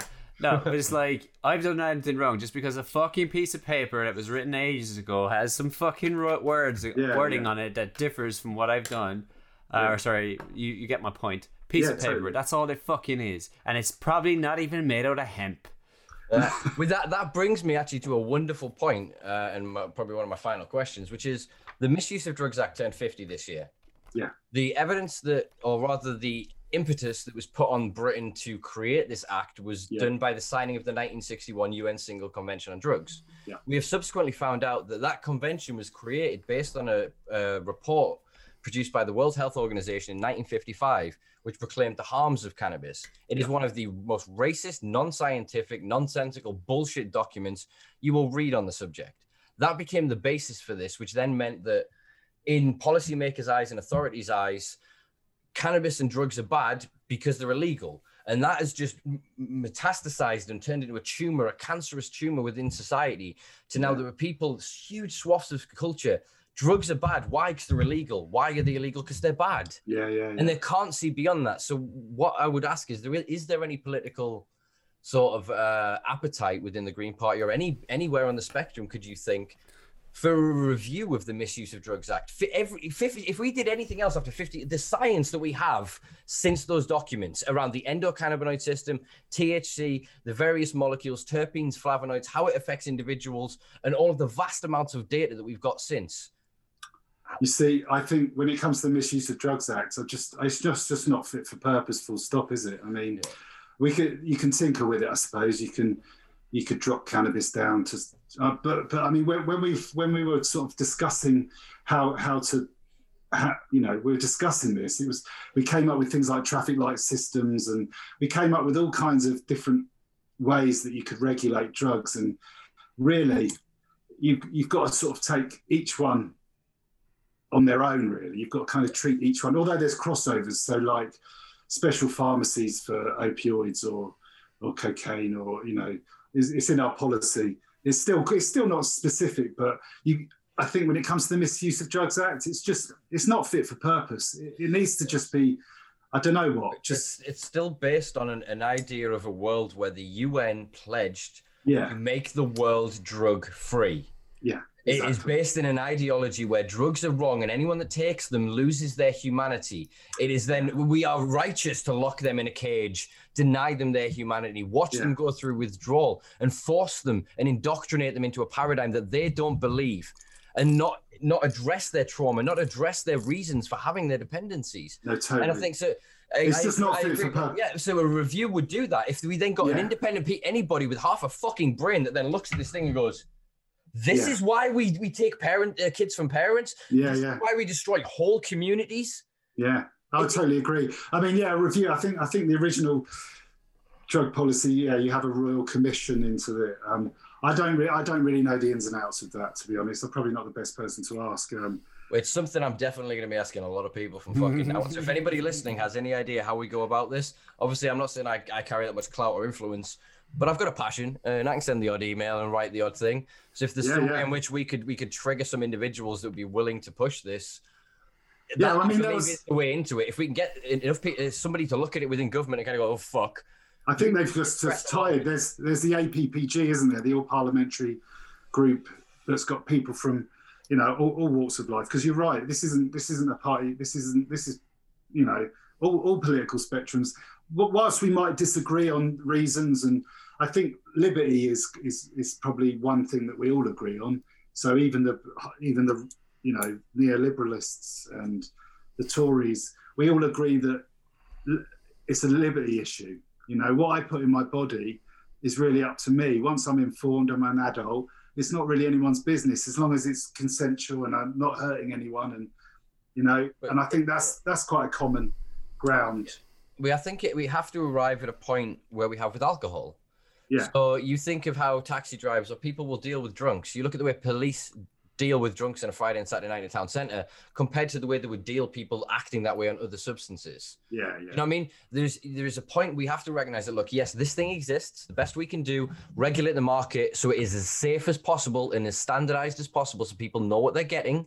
Yeah. We then create safe consumption yeah, yeah. spaces in clubs make pubs. Make testing accessible for, for yeah, until you're going to actually nationalize this stuff and then sell them and allow there to be brands yeah. of products, which is going to again be an inevitability yeah. because with the increase of liberty yeah, of comes the increase of desire to want yeah. to explore your consciousness. I am loving Dr. Carl Hart at the minute. Yeah, I'm in his Carl philosophy. Hart. He has come out and he's basically he's got this wonderful. The philosophy is just drugs exist. People want to take them. Fuck you. Society, yeah. if they owe anything to people, is if I then take drugs and I have a problem, then look, if I have a nut allergy, my doctor yeah. will then give me an EpiPen. Yeah, I'll then be advised. So the whole of the world will then write on every fucking food product if it's got a nut in.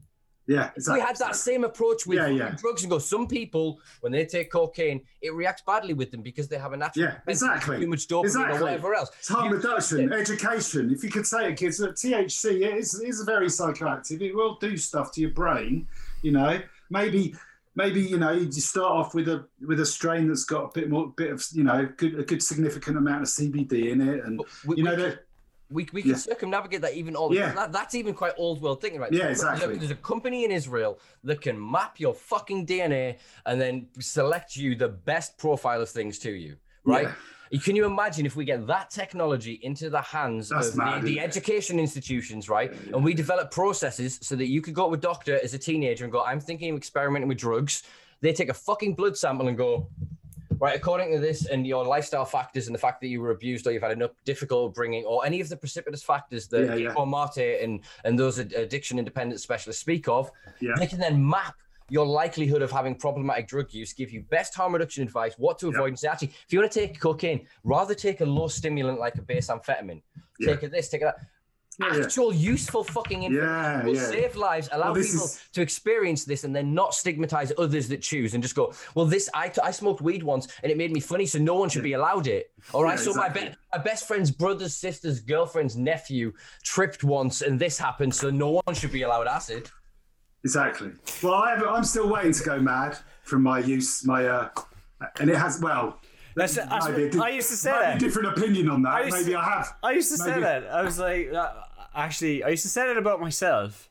And then you I used to really use that term, I know, but no, no, I, I used I used to say like, well, do you know what I mean? If it, if it ruin it ruins you, I, I must be fucked completely. But then I saw Darren, uh, Darren Blackwell's use on your fucking pod, uh, your precursor to this podcast, and I was like, fuck me if if that isn't the poster child for non non psychosis causality i don't know who the fuck is.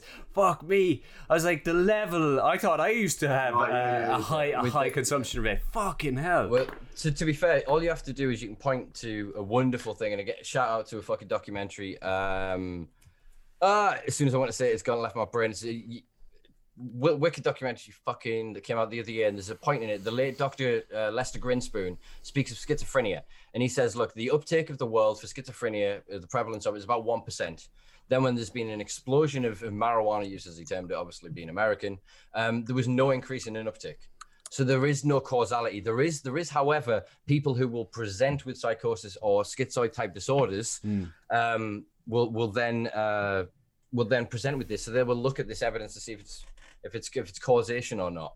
And so they'll then uh, attribute causality, whereas actually the vast majority of people that then present smoke tobacco with their cannabis, which has a causal exactly. relationship with psychosis. Yeah, yeah. Yet this is yeah. so vastly available, people don't even think about it. No, you know no. what I mean? So there are very other nuanced things that are happening here that we're totally. not talking about.